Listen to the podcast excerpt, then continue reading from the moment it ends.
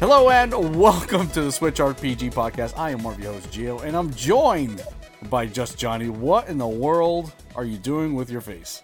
Hey, hey! All right, initially, this this is the second run through. He had done some weird bass that really got to me, and anyway, um, if this is your first time listening to this show from SwitchRPG.com, where we bring you the latest in the world of RPGs on the Nintendo Switch, this week we got a lot going on. We have a lot of news to catch up on. If if you're aware of what's going on, we did skip a week. Um, I just needed a little bit of time off, so we did skip a week. So we got a lot of news to catch up on. Also, there was a Nintendo Treehouse event, which we will talk about later on. But first, don't forget to visit Switch RPG as well as the Twitter account, Switch RPG. No, twitter.com slash Switch RPG. Why do I always mess these up? It's so easy. Uh, doing. All right, discord.switchrpg.com. You can visit us there. Um, all sorts of stuff. Go to switchrpg.com. All that stuff is there. All right, cool. Johnny, what are you playing? All right, so I finished Bioshock, the first one, remastered Yep. for the Switch. Uh, great game. The final boss fight is silly. It's ridiculous. Makes Like- no sense at all. Like difficult like- or just not like related to anything really? It is related. Like, like who the villain is is great, but it also is like not really much of a the twist. It's not much of a shocker kind of thing. I already mentioned that on uh, I don't know like last last recording or whatever. But uh, the actual actual final fight is like it's uh, it's just silly video game stuff. It's weird. It's just silly. Okay. It I can't talk about it because it'll be Yeah. spoilers. Yeah, you don't wanna do that. that. is- it is silly, but it's a great game overall. Like the entire experience of the first one, fantastic. Uh, so I beat that. I am. I've been working on Bioshock Infinite. I, am skipping two. I don't. I don't think I'm actually going to play two, but I am playing Infinite. And Infinite is the reason why I picked it up. Okay. Love, love Infinite. Infinite is so good. The world is just awesome. I love how like crazy Americana racist it is. it's, Okay. it is it is just a fascinating world. Unfortunately, uh, the narrative doesn't really it it seems like it's gonna that racism is gonna be a pretty big and sort of the mindset of the people that live in Columbia are is gonna be like a major sort of political point okay. or or th- sort of theme to the game, but it takes like a heavy left turn into like Scienceville, really? and then yeah, like quantum mechanics type stuff. Uh, kind of just like makes everything weird and confusing storyline wise, or like like as things play out, things just get weird. They go into like weird land, and then they stay in weird land with uh, and the only thing that kind of keeps you grounded is kind of tropey storyline stuff with Elizabeth. Like Okay. it's not bad. It's just it's just like I've been there, done that in other games and in other like entertainment entities and story. Like it's uh, it's story stuff that, on a general sense, that I've already seen before. Now the whole like quantum mechanics part of it, uh, quantum physics. Sorry, not mechanics, quantum physics side of Okay. it. Yep. That that definitely adds a unique flair to it, but it isn't too different from other stuff that I've experienced. So that kind of was a little bit of a of a downfall. It's still like fantastic. The world is still great. I just it would have been nice if they like continued on like the whole like founding fathers, Abraham Lincoln being uh being viewed as a villain uh by the by the Columbian people. Uh that sort of stuff to me was interesting. The fact that they had like their own like Alternate Uh, history type of thing. yeah, it's alt history, and they have like this religious faction that's kind of like uh, they're kind of like the KKK of Columbia. Like all of that was like awesome world building stuff, and then they kind of just like throw it out. They don't really dive deeper into that. They go into like weird land. and I would have liked for them to like kind of stay a little bit more on point instead of deviating into weird land. But the weird land stuff is it's weird. So it is unique. It's just I kind of got like pulled in with one thing that I found very fascinating and cool that they're actually tackling such, you know, hard to discuss subject matter, and then they kind Right. of throw it out the window in order to talk about quantum physics. And I'm like, okay, quantum physics, sure, time travel, all right, here we go, we're doing it. oh man. So, so there's that. I'm very close. Uh, I think I'm very close to the end on that one, so I'll, I'll be beating that pretty soon. Uh, and then I've been playing Titanfall 2. what? Uh, it released on PC. Uh, EA finally kind of like unleashed the shackles and put their games on uh, Steam. And Titanfall 2 is one of the ones I've been eyeballing for so so long. It finally hit Steam. I grabbed it up. I've been playing that like crazy. It is awesome. right. I love mechs.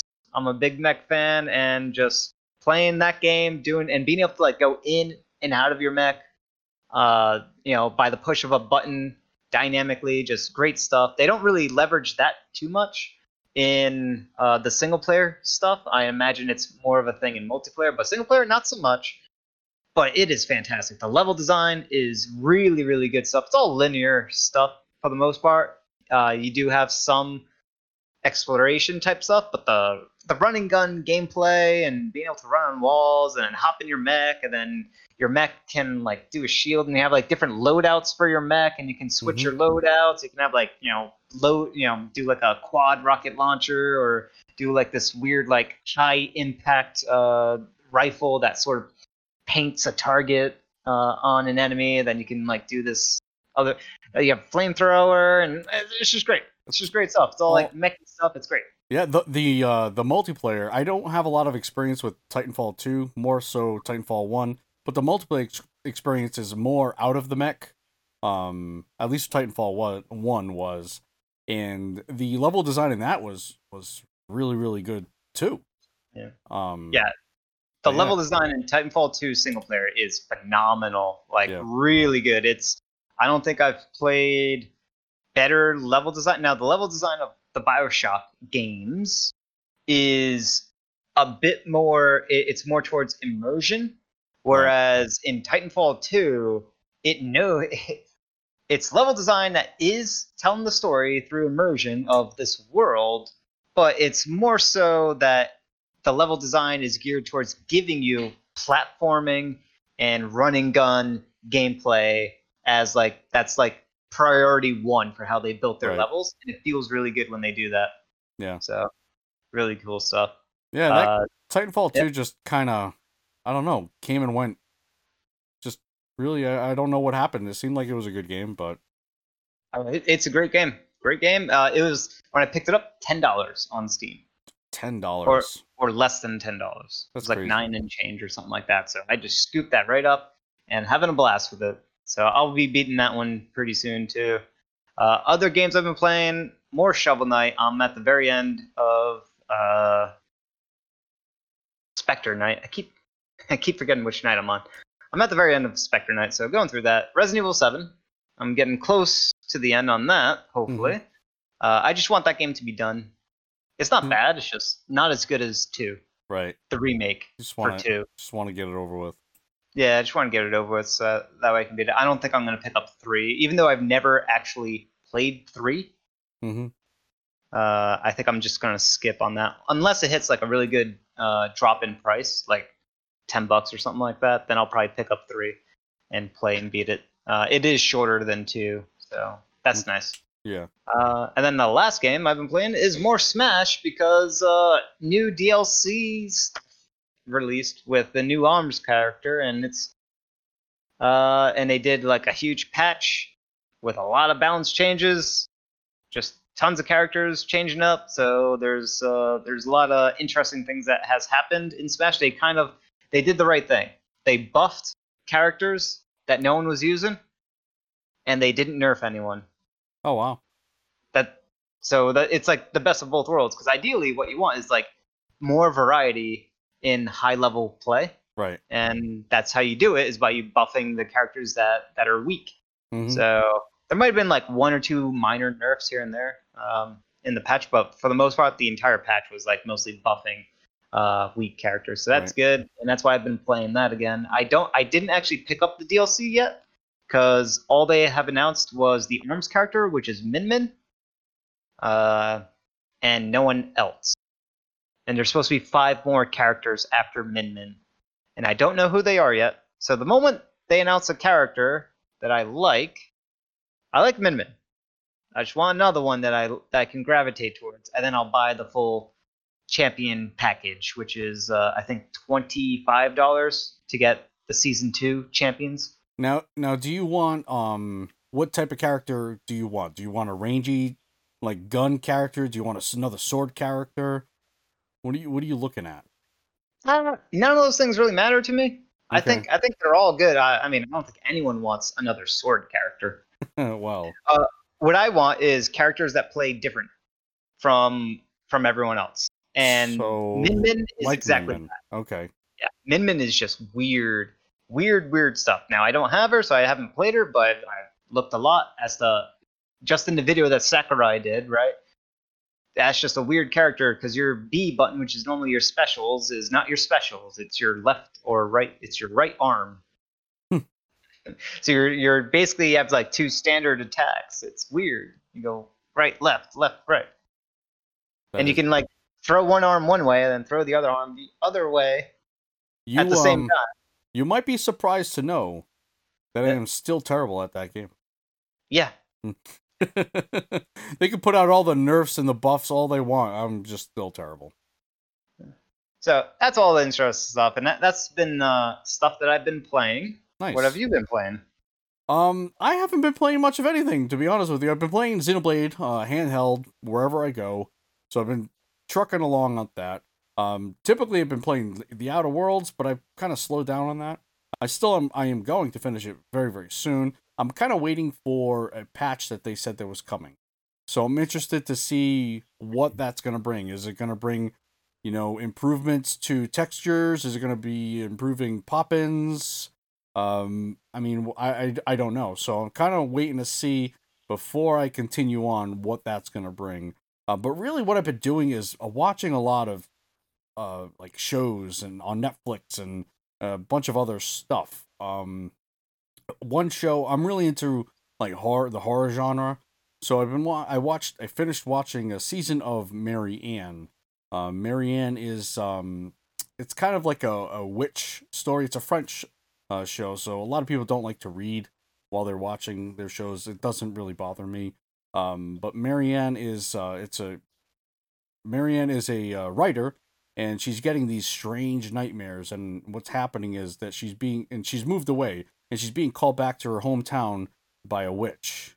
Um, and the wit the the person who they have playing the the the witch is absolutely terrifying absolutely terrifying she she plays it so so well um it's a pretty i i watched the whole thing it's a pretty decent watch if you're into the horror genre um like say for example if you watch haunting of uh hill house if you're into that show i think marianne's probably one of the the, the runner up for horror the horror show genre uh so it's I, def- I definitely recommend that one um and I again- might actually check that out. yeah, and and you got to get I again, I know a lot of people don't like to read the subs, but you know, I don't I don't even know if there's a English dub on it. I have no idea. Uh, but it, again, it, those that doesn't bother me. Um, another show I've watched actually two seasons of is The Last Kingdom. Uh, Last Kingdom is a, a um, it's about the uh, the Danes and the kind of like the the, the Danes and the Saxons, kind of like your early English uh, Viking uh, history there. Uh, I never got this. I never got onto this show um, up until recently. It's apparently been out for a while because there are four seasons out. Um, I, I think my brother watched through that entire thing. yeah, I'm, I'm working through it now, and man, it is just so good. Um, I want to say again, I got to watch the whole thing through to completion. If I was to rate Game of Thrones to completion and The Last Kingdom, uh, they're pretty neck and neck. Uh, what ruined obviously Game of Thrones were the last few seasons. Uh, the Right, writing, you didn't you didn't finish Right, I'm waiting. I'm Yeah. waiting on the on it. We'll see, we'll see what happens. But Game of Thrones, the last few seasons, just the writing was really really sloppy. Um, so I don't know. We'll we'll see what happens. Um, but I hear great things about the whole the whole series anyway.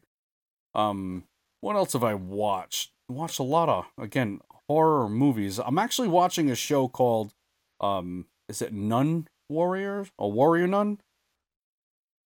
Ah, now I now I gotta look it up. It's it's a show on Netflix, and, and I've only watched a few episodes of it, but I'm definitely gonna be picking it up once I finish um a little bit more of Last Kingdom. Yeah, Warrior Nun. Warrior nun, like Yep. a nun. Yeah, like a Um, church a church nun. uh, this is a show on Netflix. I think it's brand new this this year. Um, and basically, it's a pact of nuns that are fighting uh evil. Uh, and it is out there, and it is awesome. Uh, so that that I've only again I've only watched a few episodes. I'm gonna blast through that shortly, and um, yeah, I've been just watching a lot of a lot of TV um, in this kind of weird time for me. Uh, so I, I also finished um, a series. Uh, it's only like I think ten episodes. Uh, or the first season's only ten episodes, and I think they're working on the second season now. The Great, the Great. The Great. It's um, it's based on Catherine the Great, Okay. but it's a comedy. Oh. It's it's a comedy, drama comedy, Yeah. uh, and it's it's hilarious, but also it's it's good. I actually definitely recommend it. It's it's good quality too, like very well produced, well acted, and it's Sure. hilarious. Yeah, and and I tied up a loose a lot of loose ends on some shows, um, like The Boys on Amazon, uh, was was one of them. Um, wait, what was the other one? Uh, Dracula. It's a BBC. Uh, mi- I call it mini series. They're only three episodes, but they're like an hour and a half long.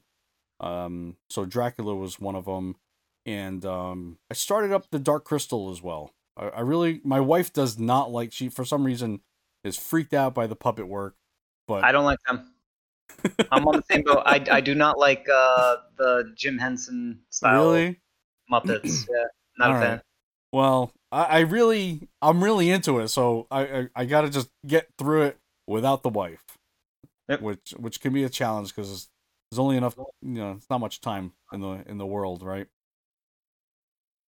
But yeah, Well, yeah. so it hasn't been really what I've been playing. It's been what I what I've been watching.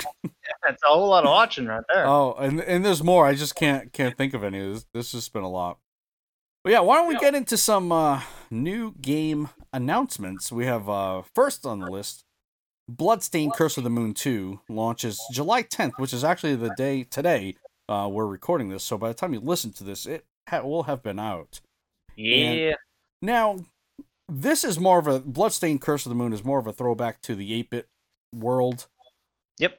I prefer uh, Ritual of the Night style, that style over over this one. Uh, that's, that's just a me thing. Um, but Curse of the Moon 2, this is uh, a lot of people have been wanting this one. Well, Curse of the Moon, the first one can't kind of came out of no. I mean, the Kickstarters expected it, but no one expected it to be good. They just expected it to be, you know, decent, like get the job done of being like an homage to Castlevania 3. Yeah. And it delivered and then some. It was amazing. So, because Curse of the Moon, the first one was so good, I'm expecting this one to be just as good, if not better. Just because the first one just it blew me away. It was just fantastic. Right, and they um they said you there's there is there a new character that you're also playing as? Uh, so you're playing as um, I forgot his name, the Z guy, Zengetsu? Zengetsu, hmm uh, and the three other characters I believe are all different.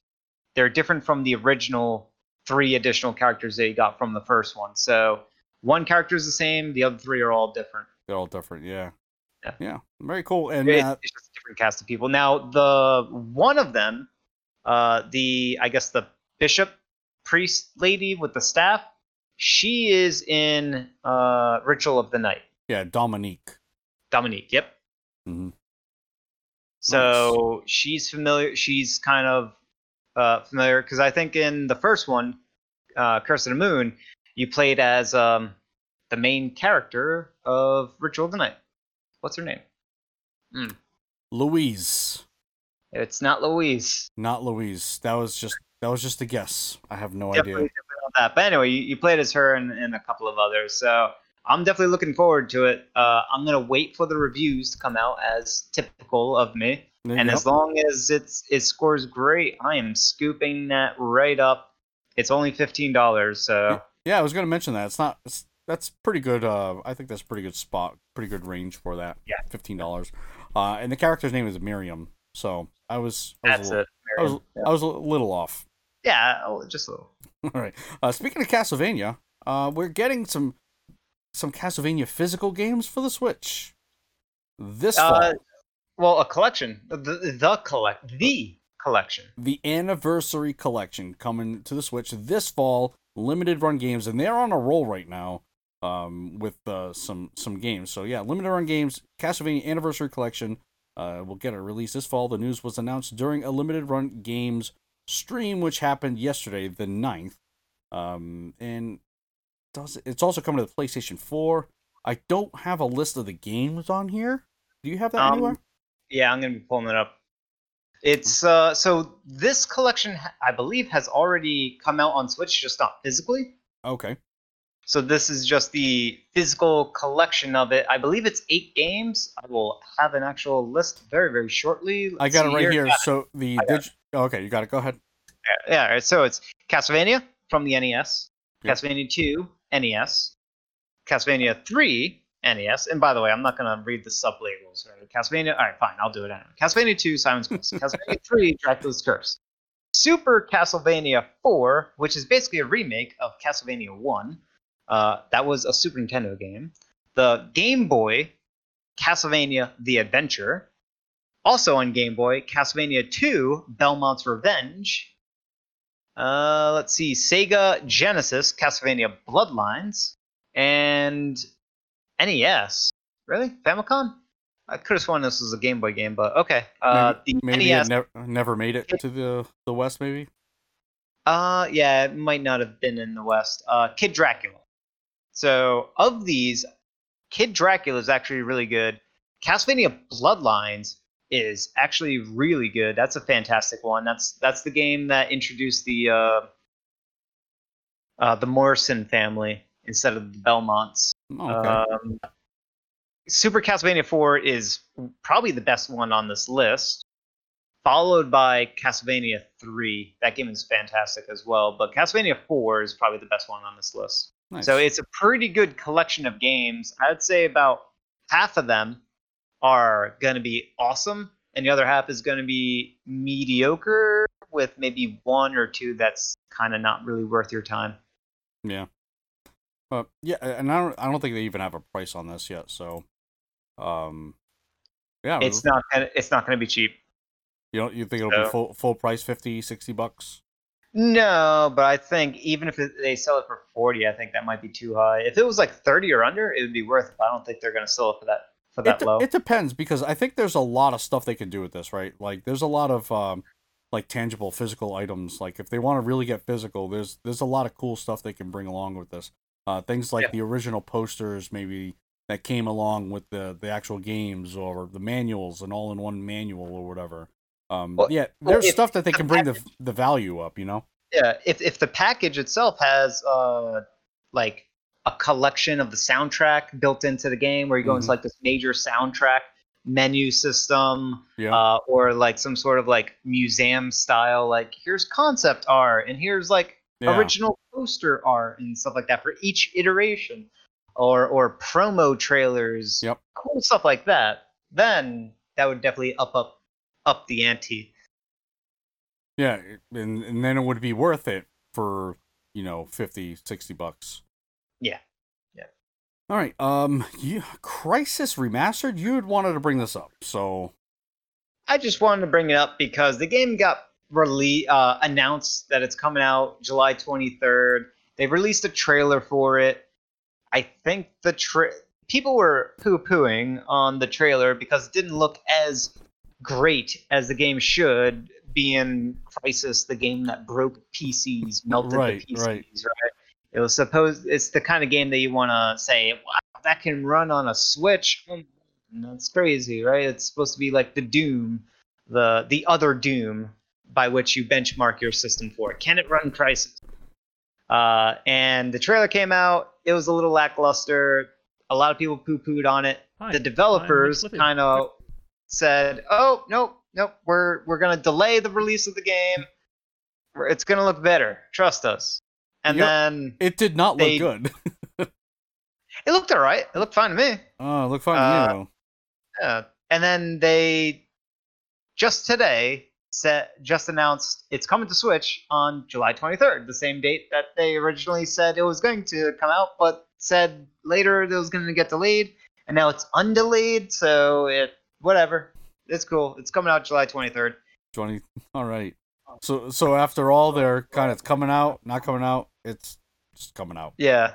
Um, But look, I played and beat the first Crysis game. It's great. Yeah. It's really cool. So I would recommend it. cool, cool. Yep. All right, new Windbound gameplay video. Have you seen this at all? Yes. It very reminiscent of uh, Wind Waker. I, I get that. I get that feel. Maybe that's just I don't know. Yeah, it's it's kind of like a Wind, Wa- Wind Waker meets a roguelike Mm-hmm. because the world is randomized, or at least that's what the developers said. Because the video is the developer kind of showing, I don't know, the first 20 minutes or 15 minutes of gameplay or whatever, 20 minutes. And he's Yeah. kind of narrating through the different things you can do. Uh, it's heavier on survival type stuff. So you got to eat every now and then. You're exploring, you're island hopping, uh, you're collecting resources, and then with those resources, you're making your your boat better. Uh, And the bigger and better your boat, the more resources you can store onto your boat, the better it is for sailing.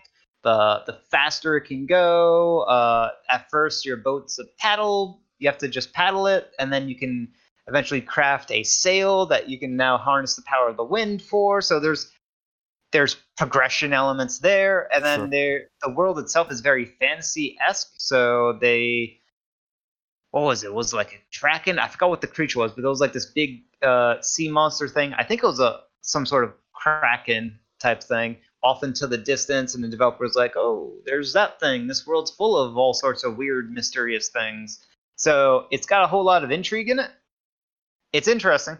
The Yeah. combat is the only thing that I didn't like. That is exactly what I was gonna say. I'm I'm like I'm watching the video right now as well, and I'm like looking at the combat. This game was not centered around the combat for sure. It was almost maybe Yeah.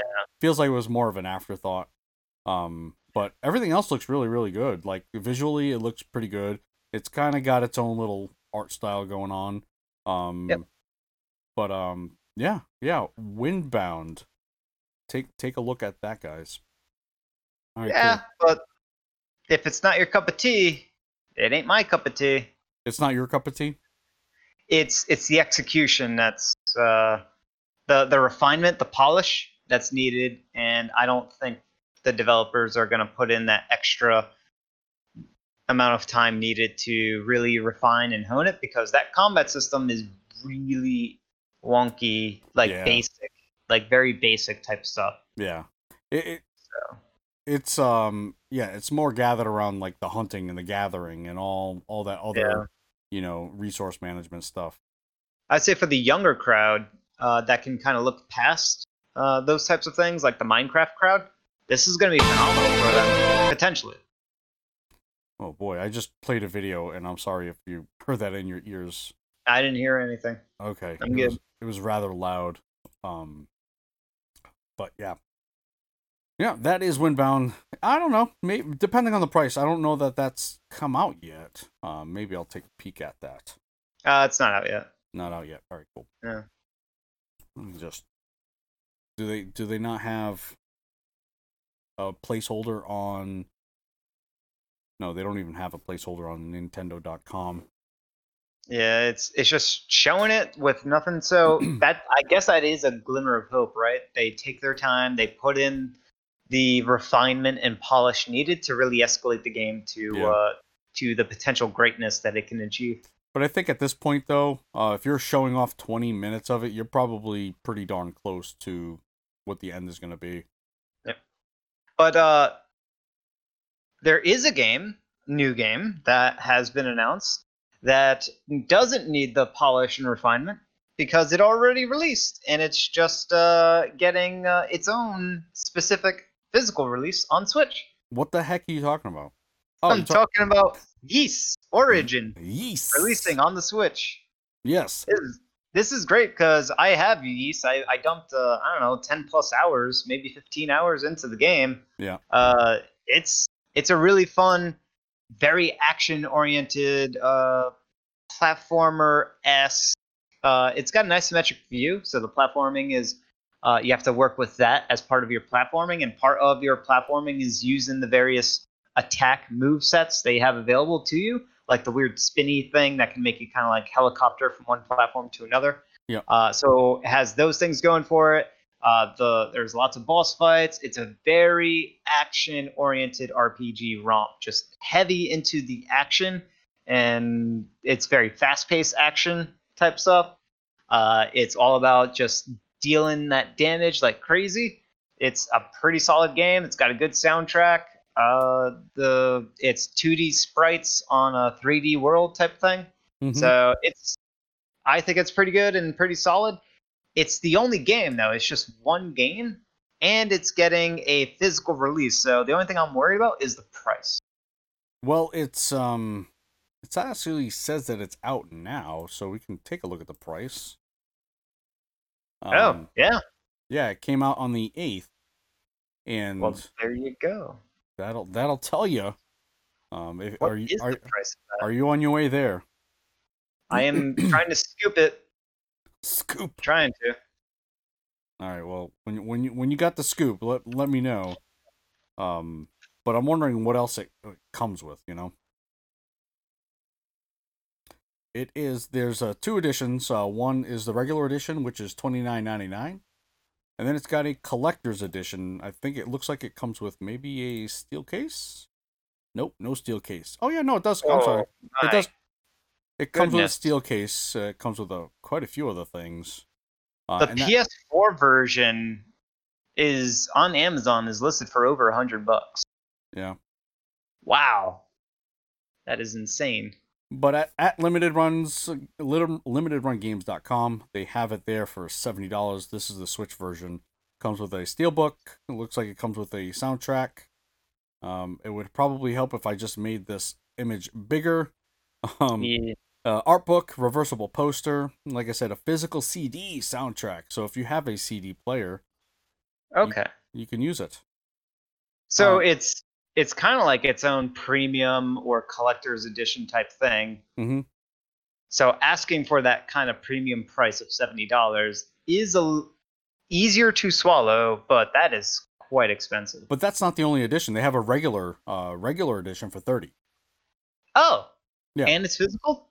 Yep. Yeah, so they Okay. have just a plain old box, um, not box, but plain old case, uh, thirty dollars, and then they have the whole collector's edition, which is Okay, all that stuff for seventy. for thirty, and that's on the high end. That's like the highest I would pay for it. Yeah. But that is within the realm of reasonability. So yeah, Mhm. that's that's pretty good. Yeah not bad, not bad at all. And um, pre-orders close.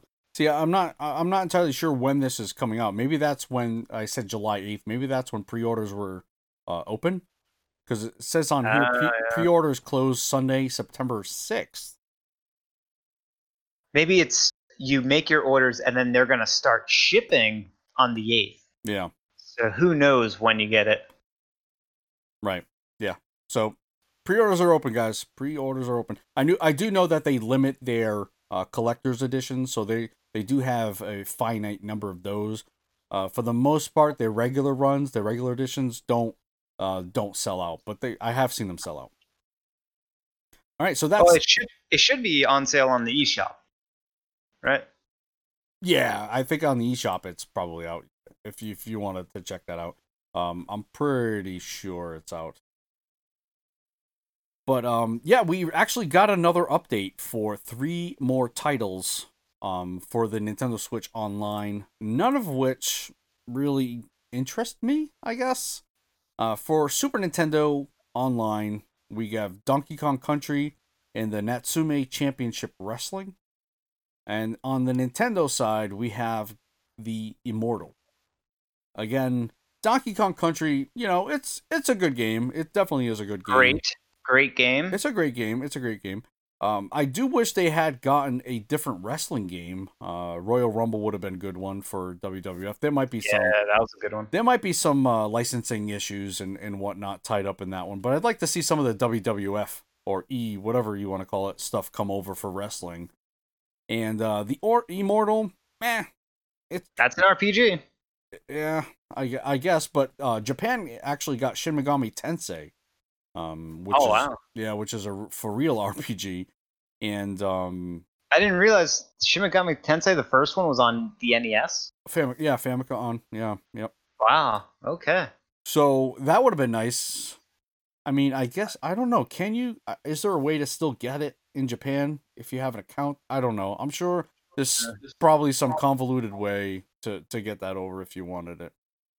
Uh, but keep in mind, uh, the Immortal, which we did get, is absolute garbage trash. Yeah, it's. I think for the NES, their live the what we have for Nintendo, um, we got the best of those games. I, I think I think we're done with Nintendo. Super Nintendo has still has a lot more to offer, but Nintendo is we're done with Nintendo. And it, and it's the the worst kind of garbage trash, by the way. It's the garbage trash that looks like it's an awesome game, But it doesn't play well at but all. when you actually play it, it's garbage trash because it has like some of the worst worst mechanics where you just surprise you're dead, that type of stuff. Oh, nice, excellent. and, and the entire game is basically surprise you're dead. Oh, you Peggy didn't know? 18. You're dead. That's not good. Yeah, the entire game. That's not good at all. Okay, next new game announcement. We have Vampire the Masquerade coming in 2021. So we you embrace the role of three vampires, weave between their intertwined stories, unravel fact from fiction, and make choices that will define the future of the city of Boston. Hey, We're- you, you missed the whole thing. So Vampire Masquerade, the Masquerade is already out. This is Vampire the Masquerade Swan Song. Swan Song. What did I miss? This a this a You, um, you forgot to say Swan Song. Oh, I forgot to say Swan Song. My apologize. Yeah. So this is like, I guess, an expansion, a standalone expansion, because Vampire Masquerade already came out for Switch. Yep. Uh, I think in what September or October or something like that. Yep. So yeah, this is a a standalone sequel expansion thing, and it takes place in Boston, so that's cool. Yeah, that's very cool. We, we we're we're familiar with Boston. A little. Um, well, if you had let me read the rest of what I was going to read, Vampire the Masquerade Swan Song is coming to EGS, PS5, Xbox Series X, PS4. Can we stop with all these things?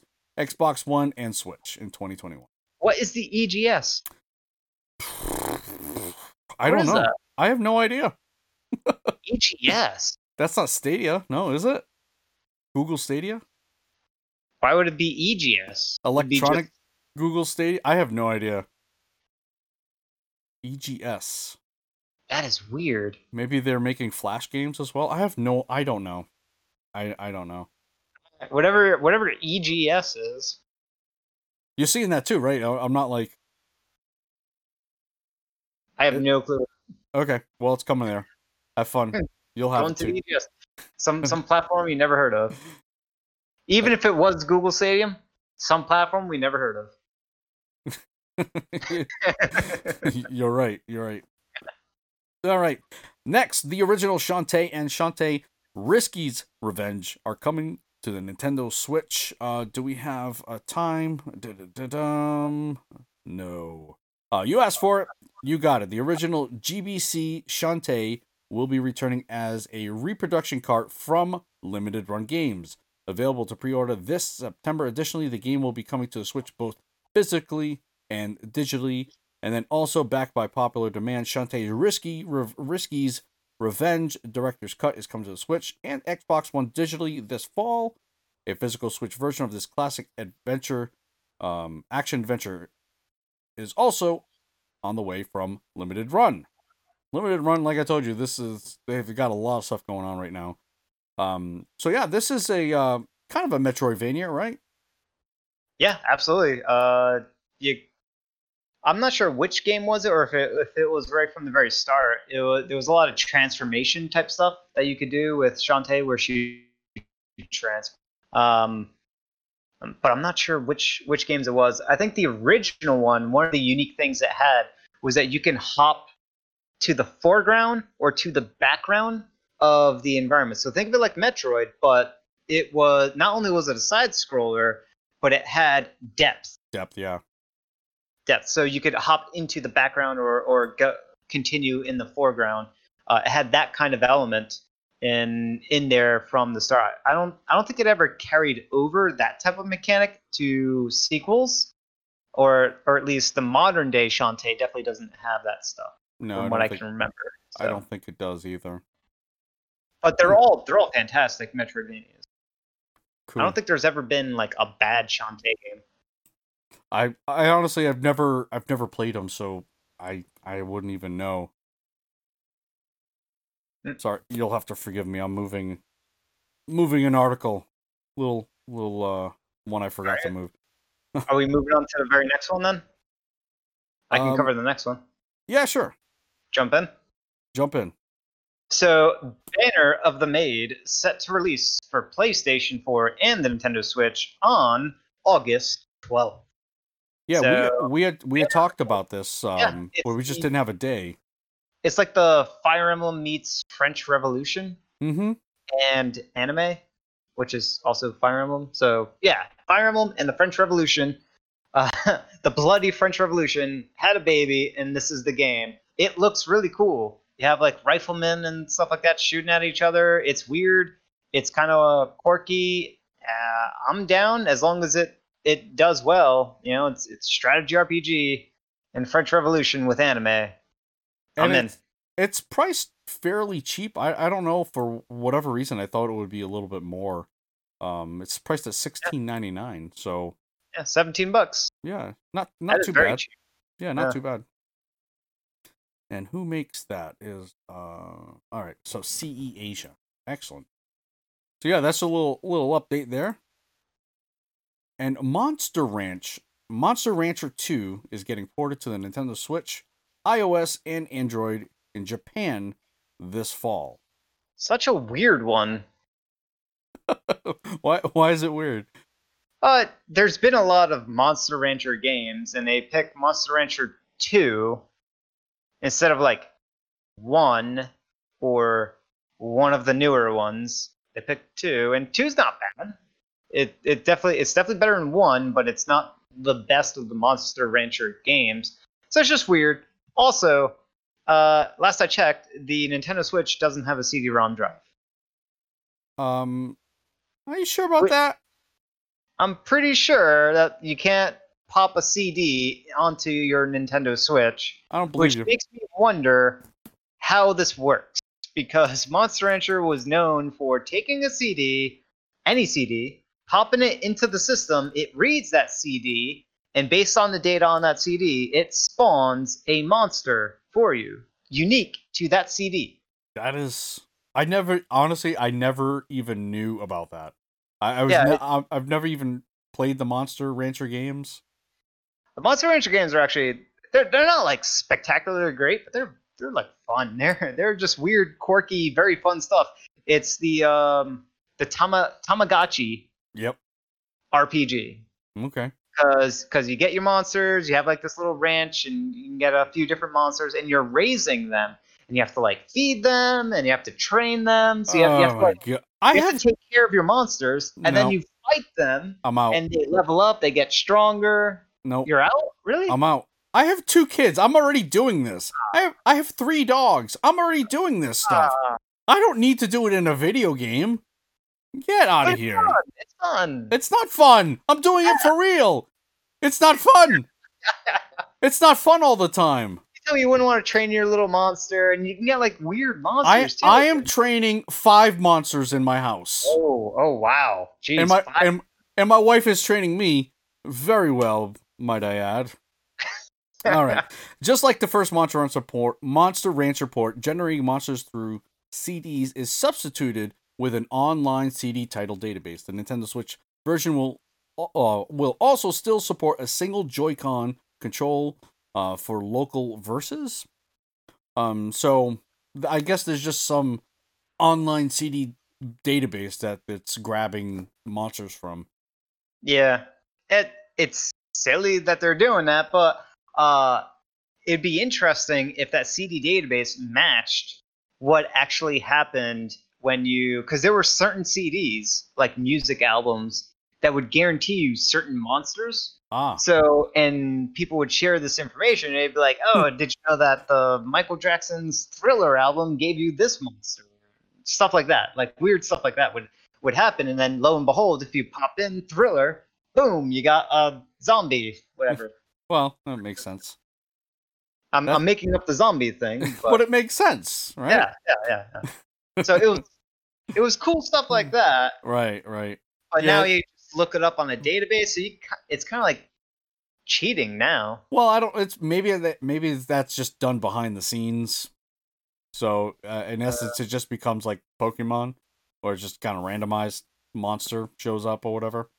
Well, but but if it's randomized, then that kind of ruins the the discovery and fun part of it. Right. But if it's if it's just a list that you get to select from, at that point you just pick the best ones. you would think Yeah. game is broken already. Yeah. All right, and a little an- another update to a game that we have uh, previously mentioned. RPG Maker MV um, has a console release date, and it's September 18th. So pretty soon we'll be able to make our own RPGs. Now there actually is another um, RPG game maker on the Switch, and what I mean by that, it's not RPG Maker. It's called FUZE4, um, and FUZE4 can be used to create a lot of different games, but RPGs are ones that you can create on that as well. So, but this one's obviously a little more streamlined and specific for RPGs. So we'll be getting that, and it's been delayed and late. This is like Japan has already had this for I think over a year.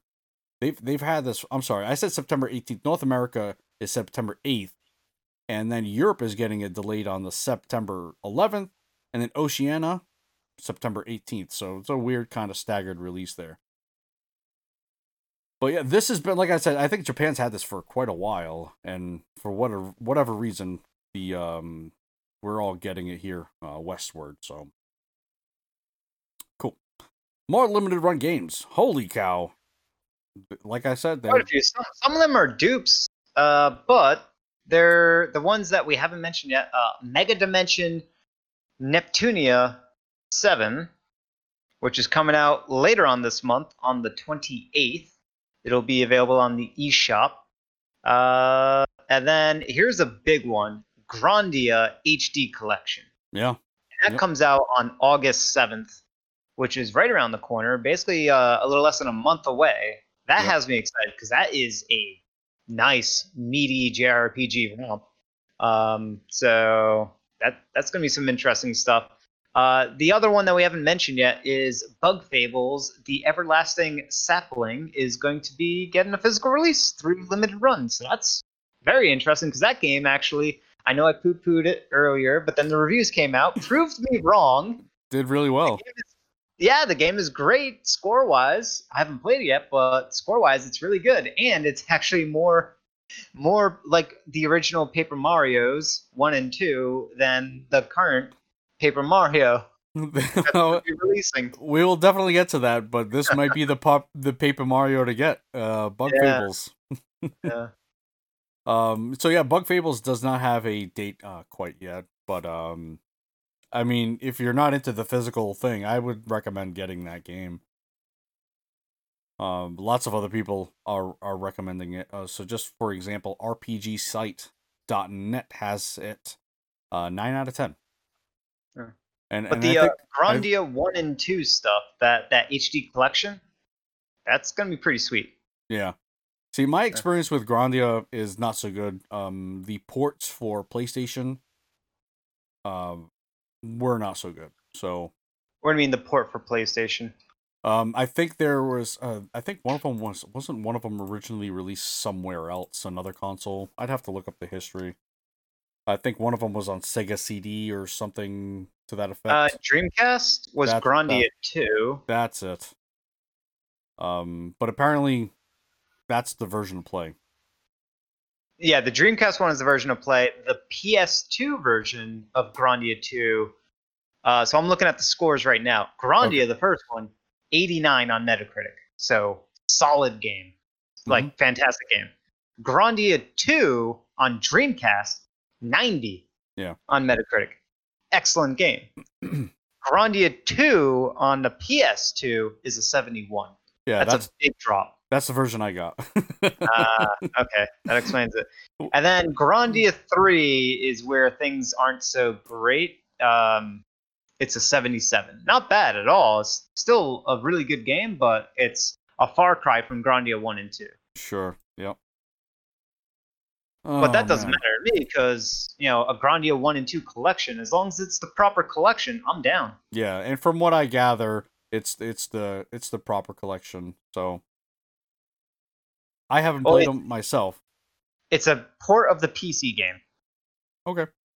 So I don't know what that means, but it's a port of the PC game. Do that I'm assuming you will. Yeah. Right. All right, cool. Um, next we have Crosscode. Crosscode is actually available now. This has been on PC for a while. We finally have it on the Switch. Yeah. And um, from what I hear out there, people playing it, it's pretty good, pretty dang good. It also has a physical release by Strictly Limited Games. Um, I think I mentioned this a while back. I was kind of on the fence, maybe for getting it. I'm getting it. I don't know when I'm getting it because this is a UK based um, physical kind of place, so I don't know when I'm gonna get it. I did want to get it digitally just because I want to play it, but I just can't double dip into it that much. So yeah, Crosscode is out now. Get it. And just if people are wondering, the average score on OpenCritic is 85. And that's with 32 critic reviews. So you that's you broke up there. What is it? Eighty what? an 85 Eighty five. on OpenCritic. And that's with 32 reviews. So solid. Yeah. Pretty pretty good. All right. Next we have uh Minecraft Dungeons uh re- got they uh their first part of their DLC, uh Jungle Awakens expansion is out now along with some free stuff so we can fight through three new missions, battle a battle the leap leaf and whisper. I don't know what that means, but they got some new weapons, armors and artifacts. So some new stuff. I will probably have to get in on that. So again, How much map. the uh, dungeon? Uh, this one here, it's Yeah. gonna be it's gonna be uh two DLCs. I think it was fifteen dollars. Oh, okay. I think I'd have I'd have to look it up. Maybe uh, I don't see a link on here. Okay, yeah, I think it was about 50 fifteen dollars. Yeah, they, they don't have the price of that. They're just Yeah. mentioning some of the new free content that's coming along with that first DLC. Right. Uh, but they're That's gonna cool. be they're gonna be two DLC drops, and I think you can get them s- together or separately, however you wanted them. Yeah, it, it's good that because one of the shortcomings of that game was that it was literally short. Yeah, it was very very short. I mean, you can certainly replay it, but man, it is it is rather short. Like my kids already played it, beat it, and have moved on to playing other things. Uh, maybe this will give us a different, more incentive. Uh, so new gear, we have battle staff, dual crossbows. Ah, that's pretty cool. Uh, plus two unique versions of each of them, and then we have new threat per uh, threat level per difficulty. So we have higher powered gear, new challenges, new end game stuff, um, and then a different map also. So we have the jungle, the jungle Awa- awakens map, and then we have the lower temple. So kind of a free, free quotations uh, map. That that is silly, by the way. What me putting Double crossbows. That's awesome. How do you load them? I don't know. That's, that's what I'm wondering. oh, Magic. man. That's how. Uh, Minecraft magic. All right.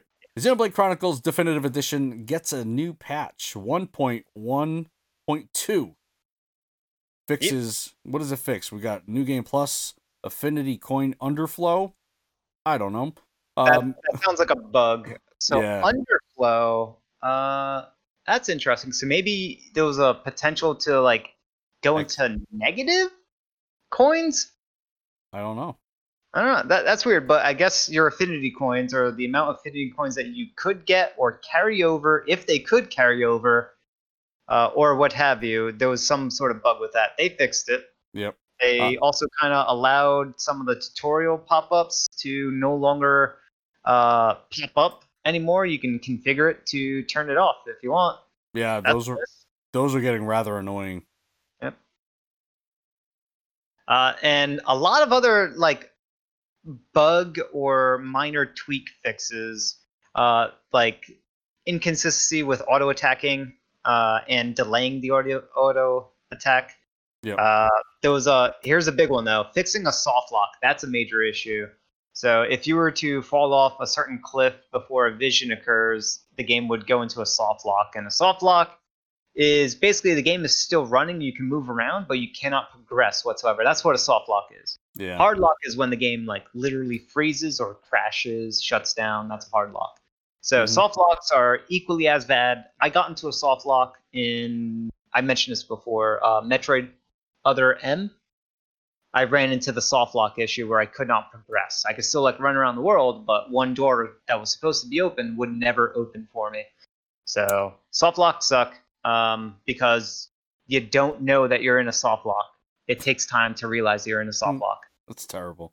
Rather than you know the game crashing on you, then you're like, oh, it crashed. Boom, there we go. Mm-hmm. Mm-hmm. Uh, there's some other fixes like uh, an issue with uh, skipping to Tephra Cave. Uh, let's see, fix some unique running, some unique, so the unique monsters. Uh, some of them could run away from you too easily, so they reduced that. And some cutscene and mu- and graphical effects issues they also fixed during cutscenes. Thank you. Yeah. So Cool. further refinement of a very well refined game. Yeah. So far, I'm I'm enjoying. it. I think I'm 25 hours in. I don't think I've scratched the surface on that game yet. What uh what Barty pot are you in? Barty pot. Yeah, body part. Oh, um, I'm going to the the the top of the head, or like I'm pretty damn close. Are you on the back? Yeah. So you're in the jungle area. I just met the no Nopons.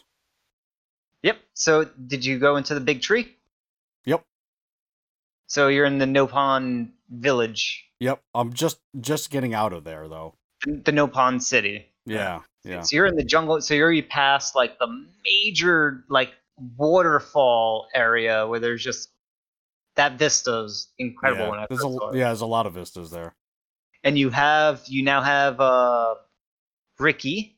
Mm, Right. Yeah. You don't like him. N- no, I don't told you I don't like Nopons. And you should have um Melia now, right? Cool. Might might have to start using her more. and you met uh up with Alvis. Mm-hmm. Yep. You playing Cool. through it again? No, Nah. All right. I already played through it twice. I am gonna play through the DLC stuff though, the Yeah. the extra prologue stuff. Sure. Sure. That makes that makes sense, right? Yeah, All right. I'm cool. definitely gonna go through that. So Nice. Yep. On to some more newsy stuff. Devolver Digital. They they're having a direct tomorrow, the 11th. I'm So- excited. Hopefully, um, you guys hear this before then. If not, you'll you'll already have known what's what what's gonna uh include. But yeah, uh, what do you It's what do you be wacky. you know it's gonna be wacky, right? That's Yeah, just what they yeah. do. They're I just, expect blood and just un- inexplicable gore. just unnecessary, right? Yes, and uh, heavy, heavy sort of commentary on uh, things that are occurring relating to the gaming industry, like like uh, bad practices of the gaming industry. Although there haven't been too many this year, uh, so maybe they might incorporate some COVID subject matter and and and do some satire on that. Yeah. But it's gonna be pure satire. Whatever it is that they do, it's gonna be satire. And as long as they keep uh that lady, I forget her I forget her character name. You're as right, long as right. she's doing it still, I'm, I'm all in. I love it. She was great. Love It's gonna be Mm. entertaining. It's gonna be the best non E E3 E3 presentation we're gonna get. Now I know it's happening July 11th. Does it have a time on there? Let me see. Do, do, Yes, do. uh, 12 p.m. Pacific, so it'll be three o'clock our time. yeah. Do your- do your own maths. All right. Do your own maths for your own time, time, zones. we are on the Eastern time zone. Cool. Thank you for that because it would have taken me an abacus as well as a, te- a Texas Instruments uh, scientific calculator just to figure that out because I am not so smart when it comes to time zones. It was also listed on the article. Oh, stop it, you. All right, next we have Ubisoft Forward Digital Event teaser trailer. um, and this is an event scheduled for the 12th. Um, Yeah. which and, and it also has the times laid out for me, for people like me, 3 p.m. Eastern Standard, and then 8 p.m. BST, which is British. British. I knew that. I was just testing you. Um, so the teaser trailer, which can view, which I can, I can view below. You guys can't. Um, features Watch Dogs, Legion, Assassin's Creed Valhalla, which has already been leaked, uh, Hyper Hyperscape, and more. So We all know what the and more is. Well, here's the thing though. Like they pretty much tease everything. like, what's the point? didn't. Ah, they tease Gods and monsters. They don't have it listed here. That's the end more. Gods and monsters. You of think? Of course it is. Yeah. I there was so. leaks earlier this year, Mhm. right? Not too long ago, there were leaks about gods and monsters. Of course, they're going to show it during their E3 presentation, their their non E E3 E3 showcase. Right, right, right, right. Now, didn't they And- also didn't they also say they were changing the name of that, or, or am I misremembering that? I can see that happening Yeah. Yeah, because gods and monsters, it it's a cool name. It would work, but if they change it, that's fine too. yeah. I I have a feeling, uh, they're they're gonna change the name. Um, I, I thought I saw that somewhere. And you know what I'm thinking they're going to have? What? Some sort of another collab Nintendo collaboration thing. Yeah. It's going to happen. They they they've been on a hot streak, right? So, The so Mario the Rabbids, rabbits. Yep.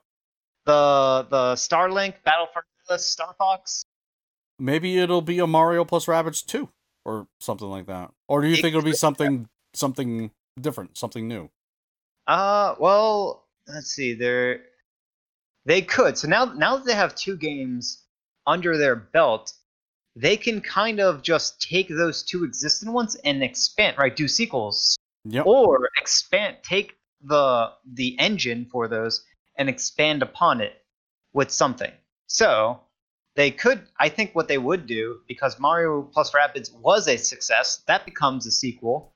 And I Mhm. think uh next year's E3 we'll learn about a the spiritual successor non-sequel to Starlink. Because they're not going to do another Starlink Battle for Atlas, but what I think they will do is Nintendo will give them free reign on the Star Fox franchise, and they'll just leverage the Starlink Battle for Atlas engine and what they have there, and just Right. go full blown Star Fox. Yeah. I, I feel like they could take Starlink and just make it a Star Fox game. I mean, they Yeah, Starlink is nothing. It it probably sold the best on the Switch because Right. of the Star Fox tie-in. right. I I mean, I have it. I haven't even played it, and I have it just because of the the Star Fox tie-in. do, Um, do you have the Arwing?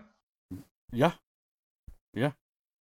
I don't even like Star Fox, but I knew that this was going to be a thing. You know. Oh man! All right. Then uh, next we have Nintendo Presidente has apologized for Joy-Con issues. Thank you. Yes. Thank you for um and, and I think you had mentioned this. He he's probably under um he's probably under something where he can't say Oh, he, he is. Yeah. yeah. He actually says it in the statement. There's uh, wild, some along the lines of they can't mention anything further because they're currently under court. Um, there, there's some disputed legal issues that are that are currently in dispute. So until that resolves, they kind of can't say anything further because they would they would kind of like they're trying to fight off like lawsuits, so they can't really say yes, we made a problem, we we were aware of this issue, Where we apologize for it. They can't say that, right? Yeah. And I mean- would, all the lawsuits would be correct. I mean, they did the good thing, right? With just kind of, all right, bring them, send them to us, we'll repair them. I mean, that is that is the good thing, but just ha- not having these issues at all would be the best thing. It would. Yeah. It absolutely would. All right, and now we have uh, Nintendo will continue the directs, but could switch things up a little further into the future. What does that mean? Uh, Nintendo doing Nintendo stuff. I hope- Switching things up in the future. I hope it's not the more live Treehouse Live stuff. Yeah, yep. Um, again, we'll get back to that in a little while. Yeah, yes, I, I agree because that was Awkward. awkward, not so good. I, I think the fact that they had to do everything remotely just compounded on the awkwardness. Yeah. I, I guess they were all in like very different regions. Or seemed Yeah. like. Yeah, there was a lot of delay and yeah, it was just bad. Um Yeah. but maybe it'll be more treehouse events, maybe it'll be something where they just get really into like like game specific directs. They'll just do that. Um but I kind of like the Nintendo Direct thing. I, I just I really wish they wouldn't get away from that. I I'm with you because it's clear, concise, and it's taking a whole lot of information and condensing it in a very pleasurable, efficient manner. Right. It's high quality production. Mhm. It's also well edited, well put together. It doesn't waste your time, but it gives you a good amount of a lot of stuff. Right. Yeah. And, and there's there's no big giant production needed for it. It essentially, it's just kind of trailers on trailers. You know. Yeah. There's- And Is- and they sequence it in a way where they they can pace it Mhm. where they will have like major announcement at the beginning, major announcement at the end, and then they can kind of like change the pacing on things, right? Slow things down, speed things up, right? When they do those rapid fire tra- uh, trailers, those like Right. 10 seconds, here's a game, 10 seconds, here's a game kind of thing. right. And then they'll spend, you know, in the middle, they might spend time like doing like a five minute presentation on one game. Or sometimes we've had, you know, those longer five, ten minute long presentations on a single game towards the very end. But then they would still end things with here's here's the one more One- thing. One more thing. Yeah. And Uh, e- with uh, Wind Waker. Or not Wind Waker, um, uh, Link's Awakening. and I would even like even like the indie game ones that they do. Like, wh- Yeah. why not? Uh, so here's where we're getting the information. President uh, Furukawa says that after the cancellation of E3, there are no plans for large industry events for a long time being, and Nintendo doesn't plan to make its own large events. They will work bring in uh, work to bring announcements and news in other ways for the time being. Nintendo believes Nintendo Directs are an especially effective means of conveying new game content and announcements to fans. However, more effective means may become available in the future, and they may consider what is best what is the best way to bring new information to fans. I don't know. I, I really do like the direct, and like you had mentioned, it's really concise to the point. There's no big production. There's no snafus. It all makes sense, and I don't know. I, I think the only thing that they that they could do as a new thing that I would I would feel is going to be very beneficial is if they include demos or limited time demos of games that aren't out yet, kind of like um, still in development, right? Yep. Still in progress development type games, the games that aren't released yet, but you can play a short limited demo like like I just did on Steam, you know, a couple weeks ago, right? Do something like that for the Switch Yeah. like a preview. Uh, other than that, from the statement from Fu, uh, Furukawa, it just seems like it's business as usual, but we want to have the flexibility of changing things up if we need to. So that's how I see it. Yeah, I guess it's uh new times now, so we'll we'll, we'll have to see. What? What happened to this one? Oh, We I, not I, I, it? I did not see it. We can go ahead. Go ahead. Sure. So Nintendo was asked during its. A lot of this information, by the way, came out during uh, a shareholder meeting, uh, And one of the peoples, so a bunch of shareholders will kind of hop on the phone line or whatever, and they'll ask uh, the board of directors and the Nintendo president a bunch of different questions.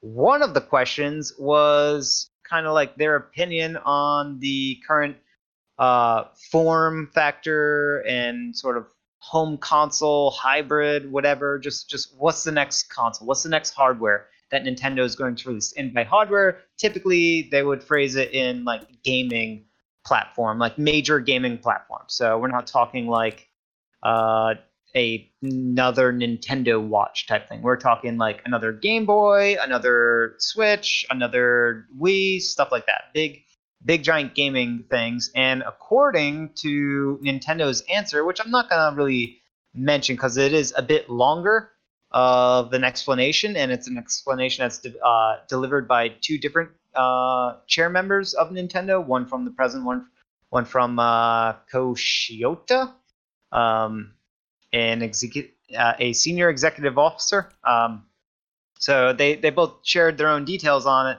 But basically, what they said is they believe that the this hybrid ap- approach that the Switch does is going to be more likely than not the the what they prefer to go with moving forward. That's what it seems like to me, according to their statement and what they said. And a lot of what they said was they're kind of explaining like, hey, here's the Switch.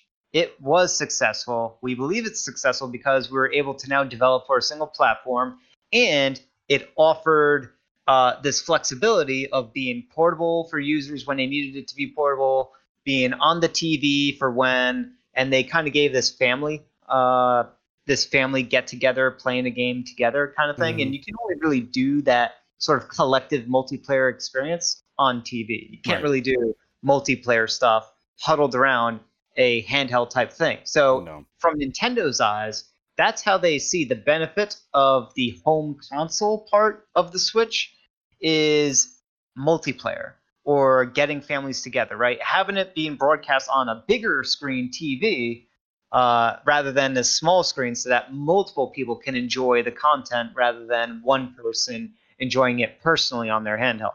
Which is why they have this whole two SKU switch thing uh, where they really want to hammer home one console per user via the Switch Lite, but still have the here's where you do your family entertainment, your multiplayer gaming with your friends, your family, your siblings, etc., your partners uh, on the big screen TV, right? So it's kind of like the best the best of all worlds kind of thing. So right. what I get out of it is kind of a Switch 2 is more likely than a Nintendo Revolution 3, whatever.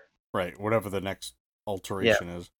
Um, and yeah, it to- totally, totally makes sense. This was such a, a massive hit for them. There's no reason why they should have to stray away from it, you know? Are you happy? I didn't skip it on purpose, all right? I'm good now. All right, cool. Cool, cool, cool, cool, cool. All right.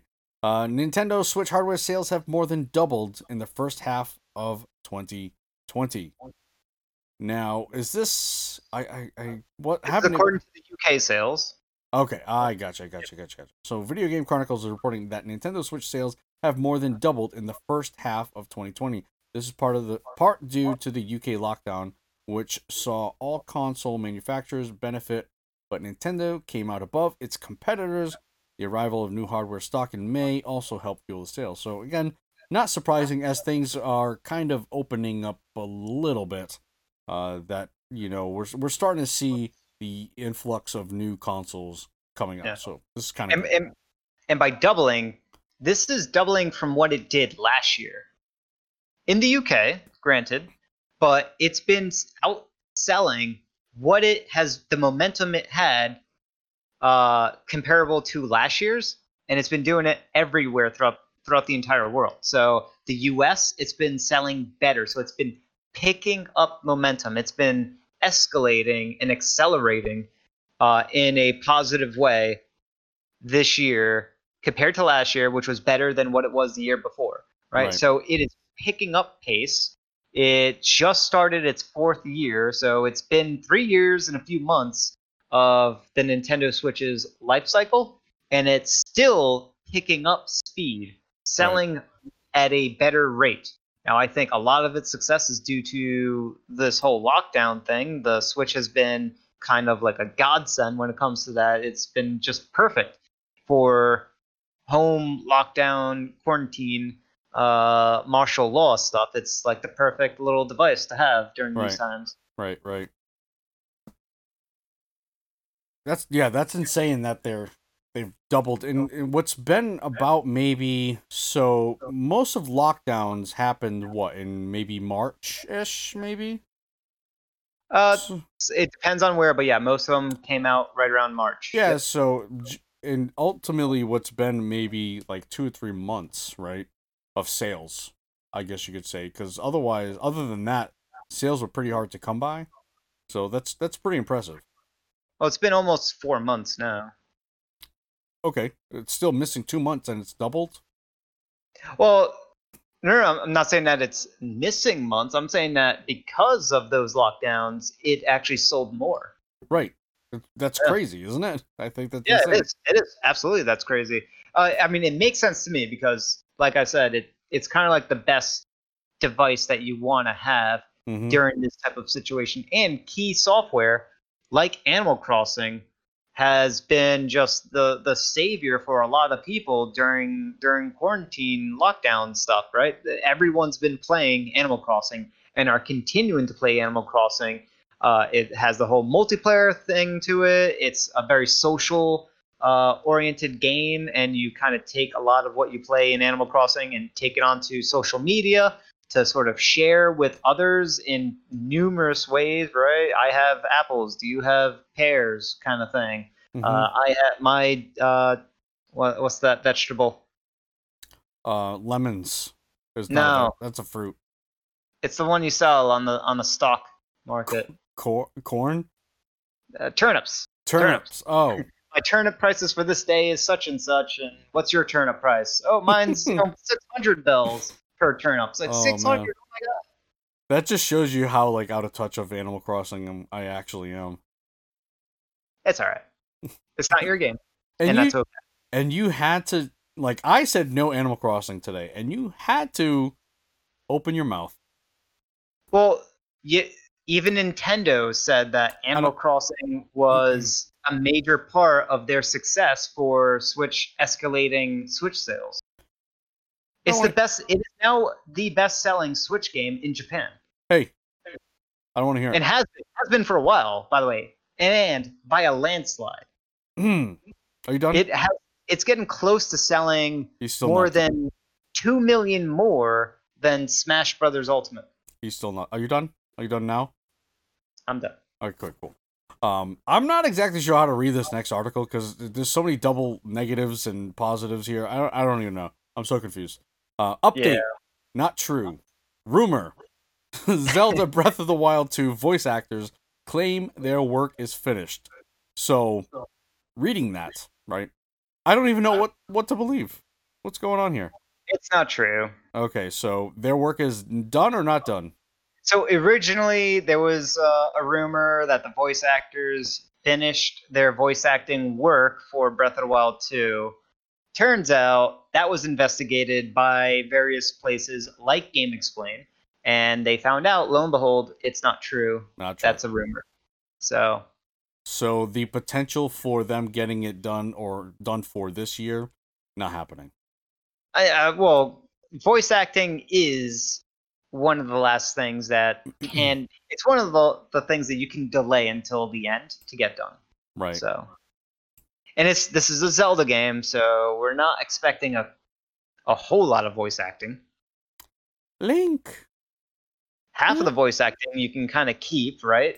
How many? How much of the voice acting is? Link. Hey, listen. Maybe they'll bring back Exactly. Navi. Nintendo probably has like the biggest, you know, uh, database of like grunts and and weird fairy sounds and annoying uh, annoying bells and whatnot. no grunt shall be the same. We will have a grunt for everything. This is this is Link grunting at the age of seven, Yes. at the age of eight, at the age of nine. we will have every grunt possible. Harry Grunt. This is Baby Link. Whoa, not not bad, not bad. All right. Capcom is planning Monster Hunter targeted to middle to high school kids like PSP entries did. What are they talking about here?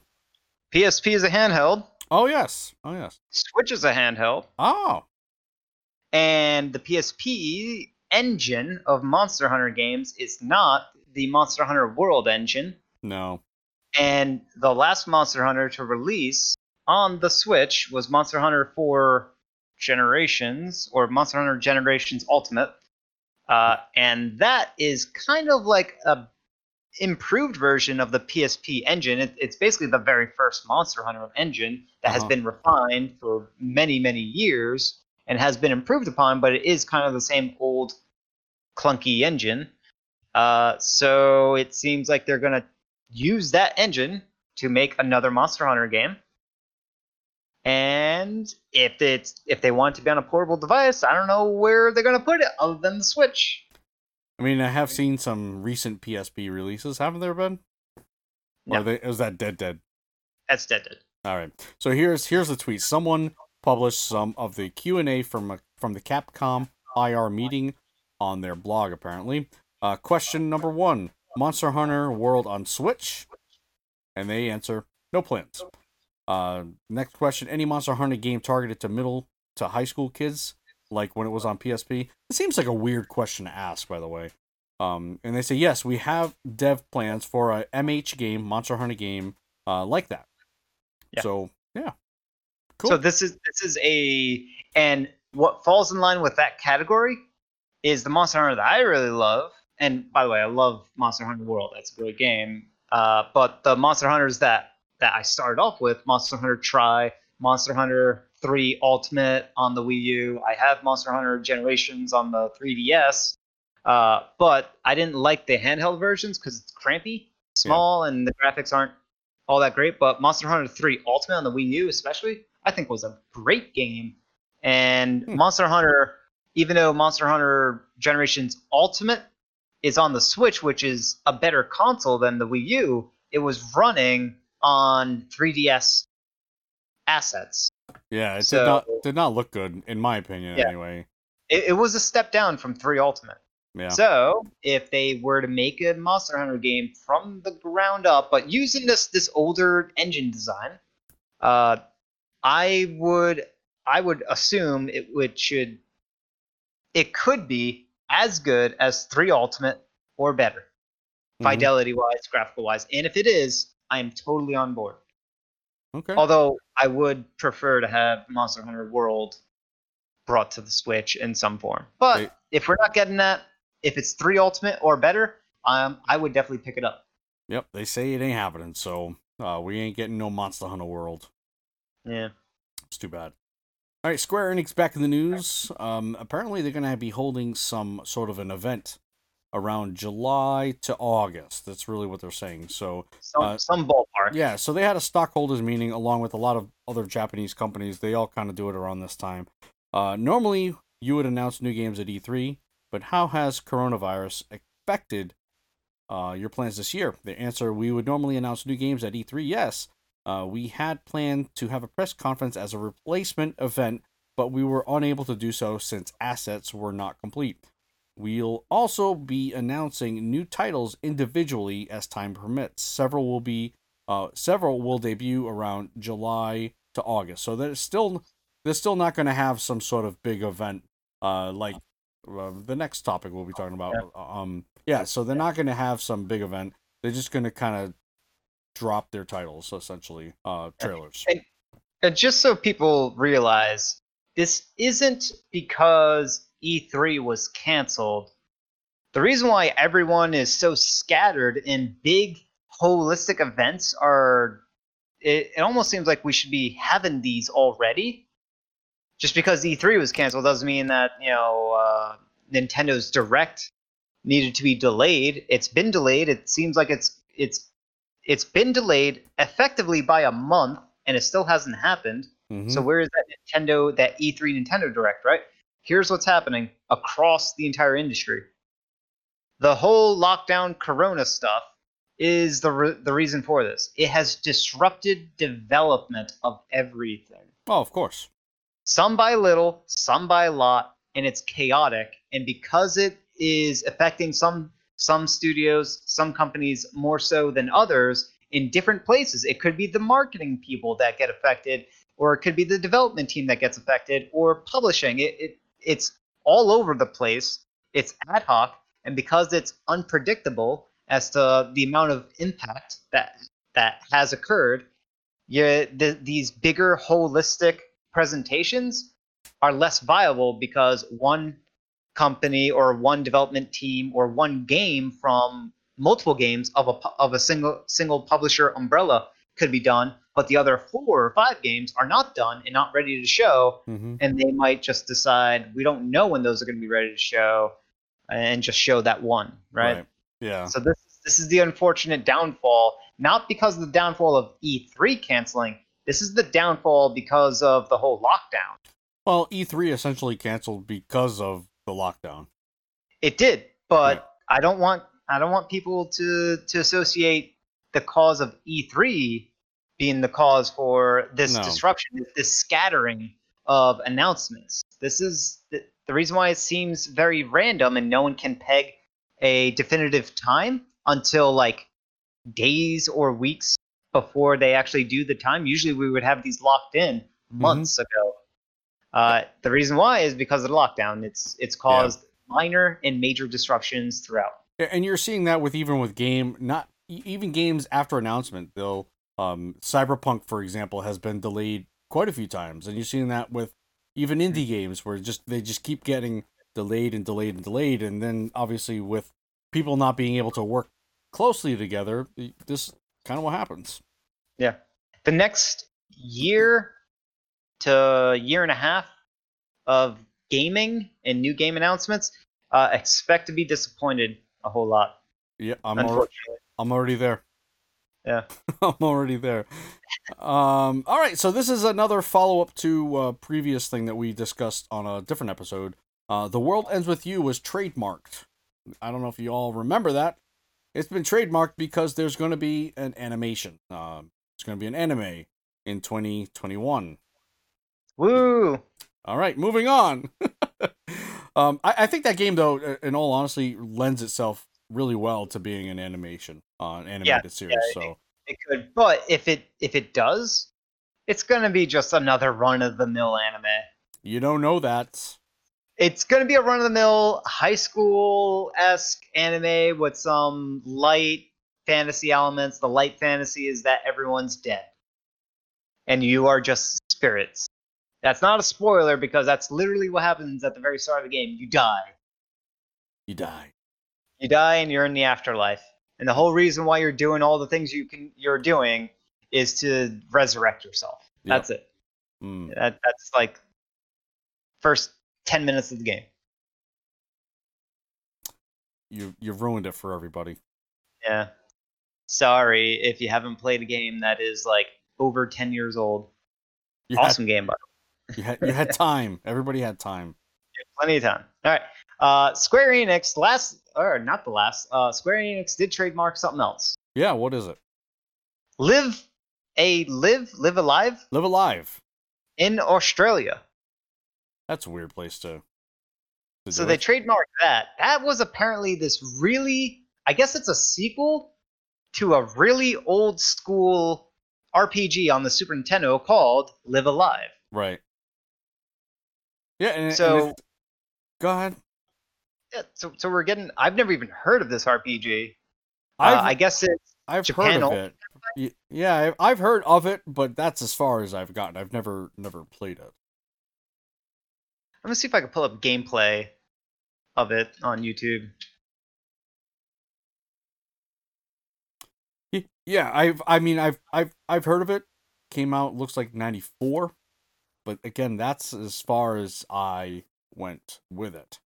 Uh, it looks like your run of the mill Square Enix Super Nintendo era game. No, not run of the mill. No? Oh no, What did I yeah, miss? weird. Is it weird?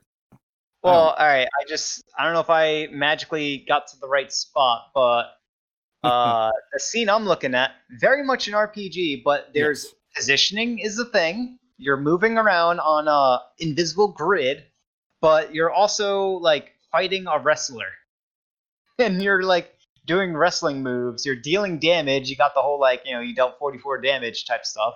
Yeah. You have a whole bunch of different wrestling moves. Let me fast forward to a different point and see if it's all about wrestling. No, it can't be. Are you looking at the right game? weird. I- I'm looking at gameplay that shows samurai. Oh my goodness, what is this game? Now you're you're on a racing track and you're attacking race cars. Like I don't know if they're like real race cars. I, I don't, Are you looking at the right game? yeah, this game is weird. It's got like a tactics combat system to it. I'm so confused. It's an RPG, Okay. definitely. But then when you go into combat, you have to there's movement and positioning, so there's some sort of tactical side to it. But also like now what the heck? Now you're playing as like a cave person attacking you have like I guess one of your party members is a gorilla of sorts and you're attacking saber-toothed tigers. I don't know, guys. What is this game? Listeners, if you please school us on this game. Let us know what's going on. This looks cool. Like weird cool. Oh, I'm I'm looking at your wrestler now. Okay, yeah, I am totally not understanding what's happening. Yeah. Uh, but it's been kind of trademarked uh, in Australia. I don't know if that's a. I don't think it's a re up, like a refresh or anything like that. That's definitely not. So, the game was never made available outside of Japan. It did, however, have a virtual console release in June 2015. Interesting. Oh, okay. I read that wrong.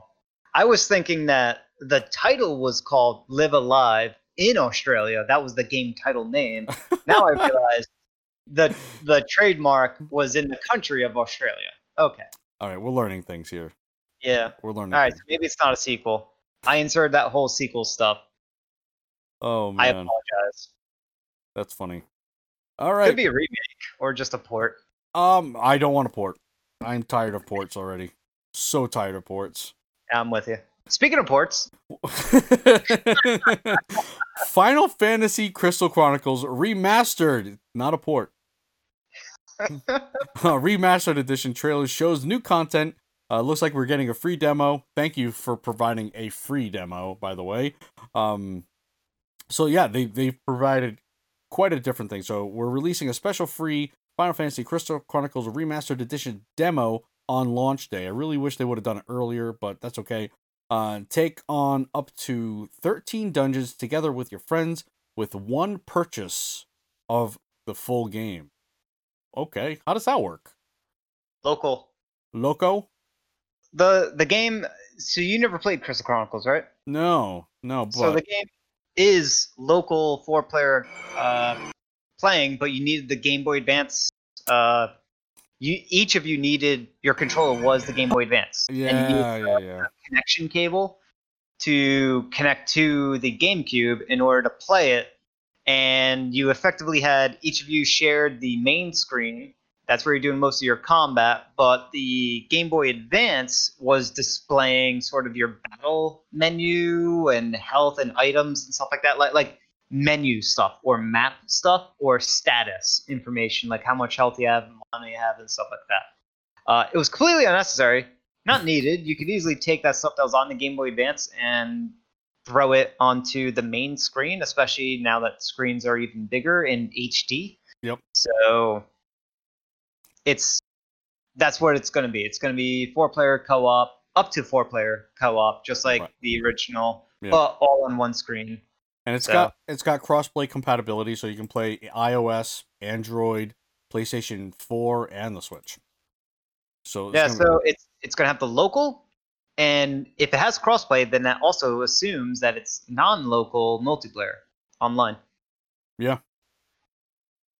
So that's a major addition because now you don't have to huddle around one screen to do all your stuff, and the fact that uh, if you're playing online, you don't have to worry about that second screen information that was in the original to be presented across one single screen. You kind of have multiple screens to share that second screen's worth of information. Right. I'm just confused by this graphic they put up here. Unfortunately, I can't listen to it right now.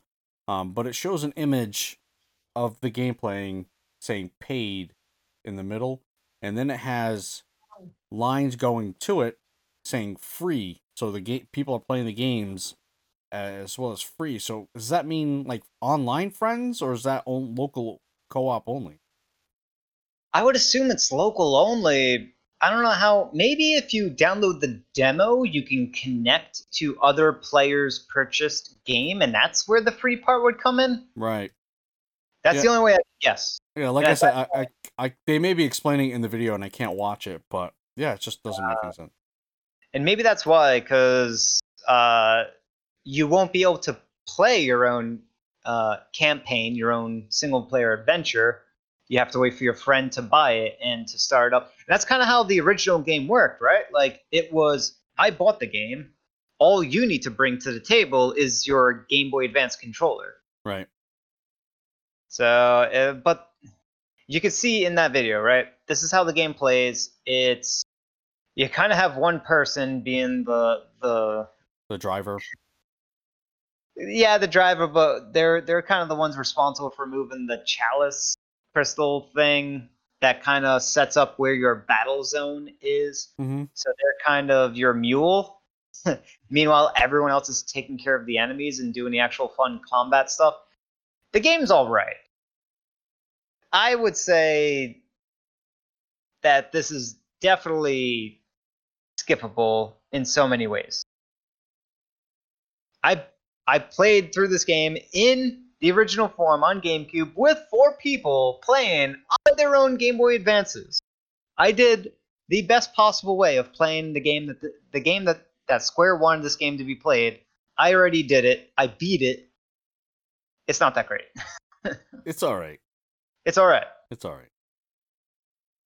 All right, moving on. UK charts. Bravely Second End Layer for the Nintendo 3DS re-enters charts at number two. Uh, so yeah, number one is The Last of Us Part Two. Bravely second. What? Yeah, yeah. We we discussed this earlier. We we kind of so the reason why is because the game went on sale on one particular retailer. Uh, what was it? Argos. Argos. Yeah. Argos. They're selling the game for three pounds, which is three to four U.S. dollars, and then they're selling the special edition for four, Four. Yeah. or was it two fifty pounds? Yeah. It's two two fifty uh pounds uh for the regular edition, and then three ninety nine for the special edition. Which is three four bucks UK is like five dollars US. Right. This is like, and that's the special edition. This is dirt, dirt cheap pricing. Yeah. I wish I wish that was here. Yeah, I so would have been in on that. that is crazy. I would have. I, d- I don't even want to play the game, but for that kind of price, I would have scooped it up in a heartbeat, especially that collector's edition. Right. So that's weird. That was just this weird, quirky thing. We decided to include it here for whatever reason. They're trying to clear the shelves. Anyway, uh so Retro Studios hires Call of Duty Black Ops veteran for Metroid Prime 4. just more top-notch people going onto the Retro Studios bandwagon to make Metroid Prime 4. Be hyped. Be hyped. Right. Yeah, and, and as the article states, we are still no closer to finding out when the highly anticipated project will be completed. They are artists. They can take their time. All right. Uh, yeah, I hope they I hope it is a masterpiece. All right, this is the Johnny hour uh for Smash Brothers, so this is all you dude. All right, so I already discussed some of the stuff that happened on the 8.0 update. Uh, the new fighter, which was Min Min, uh, the uh, balance, the extensive balance changes that it, that was there. But the one thing I wanted to specifically mention was that there were a bunch of uh, new Me costumes that came out, and one of them is Vault Boy Hmm. and you could dress up your me not with like a Vault Boy hat, like you literally look like Vault It's kind of what they did for um, Cuphead. the the me outfit for Cuphead was basically a full blown you look like Cuphead, Now, and that's the same thing for Vault Boy. You look like Vault Boy. now was that Cuphead? Was that done before or after the actual Cuphead was announced or released? That Really? is a good question. I don't remember. Okay. It was around the time, but it could have been Yeah, I'm not not entirely sure though. Okay. not entirely sure. So is this So- what Bethesda's been working on this whole entire time? Is this What I- this costume What I get from this is Fallout, Fallout? some version, three, Vegas, or four, one of those, maybe even 76, Ugh, no. maybe, maybe, because that's the game that they're currently working on. One of these Fallout games is coming to the Switch. That's Right. what that's what this screams to me. No way they're putting Vault Boy in Smash Brothers based on the only Fallout game, Fallout Shelter, is the only Fallout game on Switch. And There's no way that's it. they're doing it for that reason. That's all we got, and it's free. Go play it. It's Not- not. there's going to be some sort of Bethesda, Nintendo. There's something's coming Fallout related. They've been trying to stay out of the limelight here. Bethesda has been so so quiet. They've just been kind of putting away at you know Fallout seventy six. You know, just kind of here's an update Fall- there, here's an update here, All that's coming to Switch. and they're all they're just kind of working. They've been working tirelessly on Vault Boy me costume, tirelessly uh, to get, coming to Switch, man. to get Fallout's those details right. I don't know, man. What would you pick? What would you pick? What out of mean- out of Fallout 1, 2, 3, 4, Vegas, and 76, what would you pick? It would have to be three, um, because that is the the best one. Um, Interesting. I, I would have to say three. Yeah. Not New Vegas? New Vegas is all right. You don't I- think New Vegas is better than 3? maybe? Um, I, I, I think gameplay wise, New Vegas is better in 3, but 3 is the better world I'd rather play. yeah. I think I like the world, and that's really what has me sold. Kind of seeing that post-apocalyptic Washington D.C. Um, you know, re- you know the recognizable monuments, things like that. Um, I love, I, I just like like that world better. Uh, New Vegas definitely does some different stuff with uh, the factions. Um, I know they all they do they both they're both good. Uh, they just do different things. You know, I would actually pick 4. I would not pick four. I would pick 4. Why? 4 would be the one because, man, I dumped a whole lot of time into that game, but I did as I well. never beat it. Uh, I never okay. beat it. So that's So- the reason why. Oh, selfish reasons. I got gotcha. Yeah. Okay. Yeah. So I I- have, I could beat. it. I'm like 80 hours in or something like that on Fallout 4. I just never Mhm. got around to beating it. So if it came out on Switch, I'd have a very good reason to actually beat it. Yeah, I don't know. Uh, four was okay, and again, recognizable. Uh, because it's it takes place where we kind of live. You know. Um, I don't know. Fallout Four was okay. Uh, it is definitely the most obviously it's the most modern looking one. No, 76. Well, they're based off the same engine, so Yeah, but 76 is a clear improvement from Fallout 4. The lighting engine improvements that they made on 76 was pretty impressive. well, I don't want seventy six. I don't want 76 either. Not at all. Yeah, that's the worst one. if I was to get a Bethesda game at all, I actually would want Elder Scrolls Online. I would prefer Elder Scrolls Online over anything else. Shut your mouth. You shut your mouth. You shut your mouth. I would love don't, it. Don't you wish uh, MMO juju magic on uh, upon us Switch players? Don't don't you do that? That's Oh. a curse. You're, Well, you're gonna curse us That with MMO. That game would instantly be the best MMO on the Switch.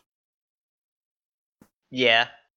Instantly. And and it's it's a really like people love Skyrim on the Switch and people I don't think people know how much that game is like Skyrim and it's a lot bigger, a lot more expansive. I know I know it had a Not good, ru- though.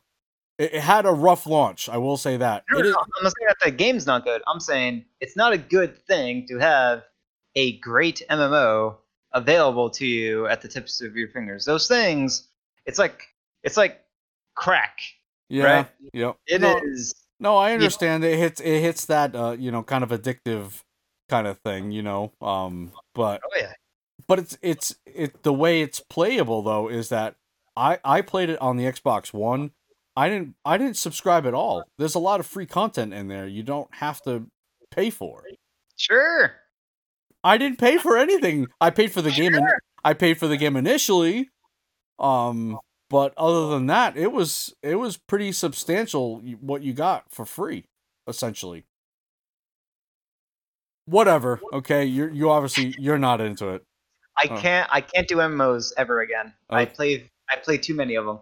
I got I've subscribed to too many of them. It's just I can't do them ever again. Well, that's No, the- no, no. that's what's great about Elder Scrolls Online. You don't need to subscribe at all. You I played free ones. I played plenty of free MMOs.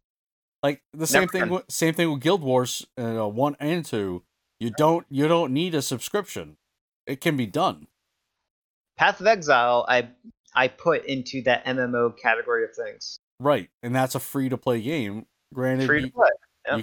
you can you can pay for some things if you want, but It's just I'm out. I'm out on those. okay, Just- all right, fine, fine.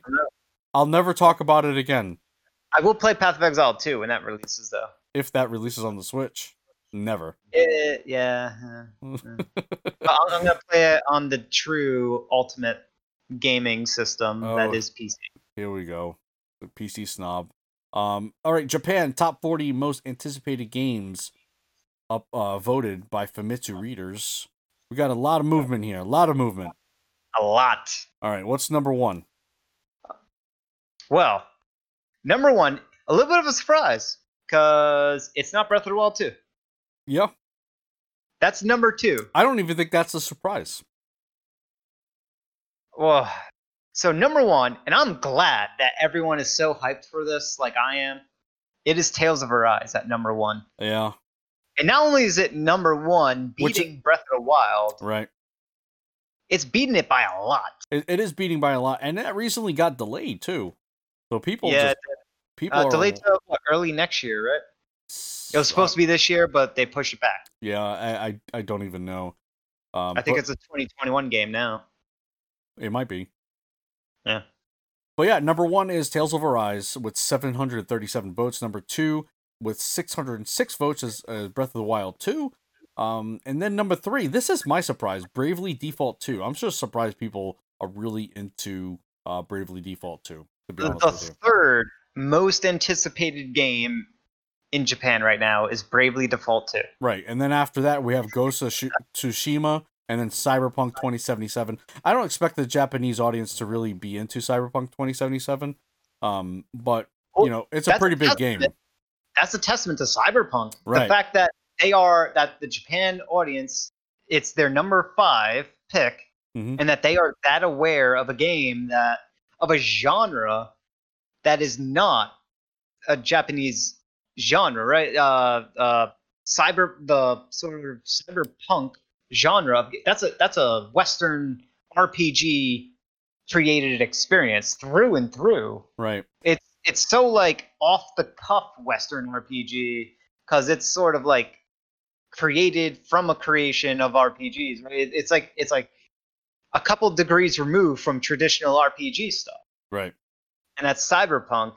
And this is the game based on the RPG, so it's and it's Western developed.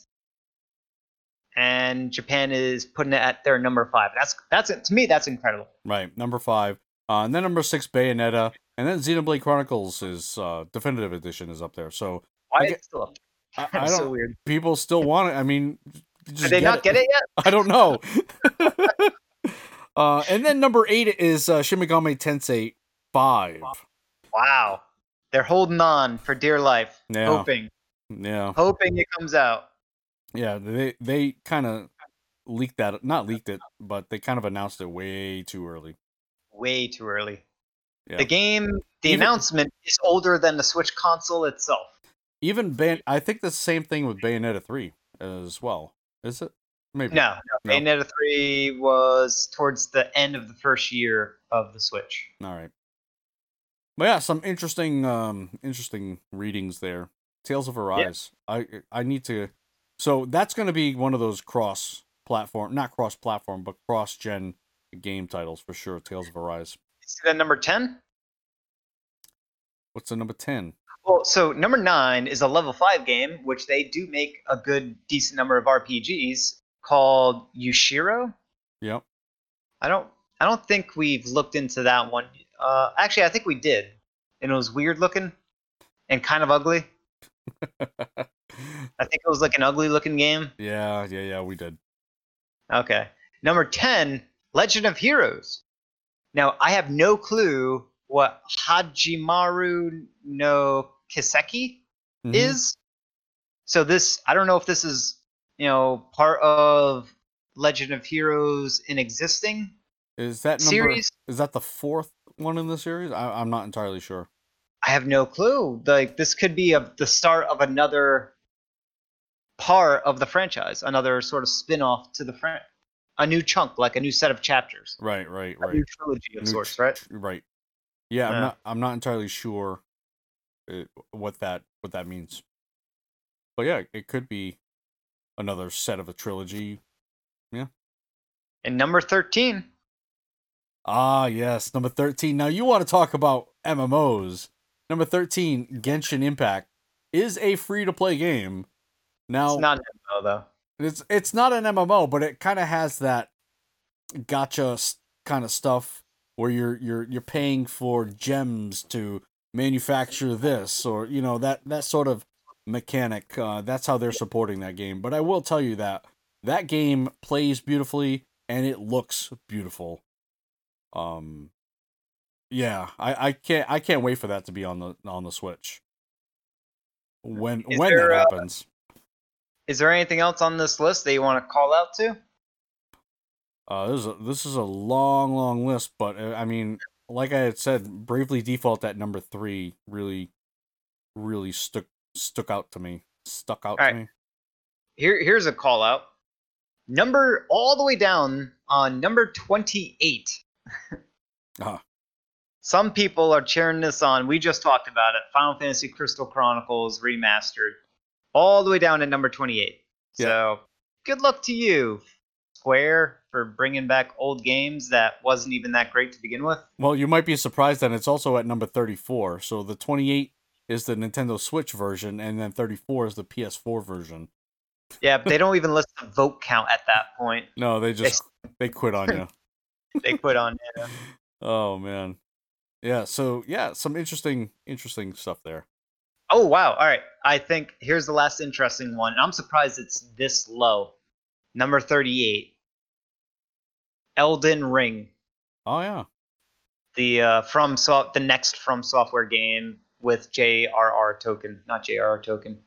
Yeah, I'm George surprised. R.R. Martin. Same thing. Except one's really dead and one is kind of dead, not running anymore.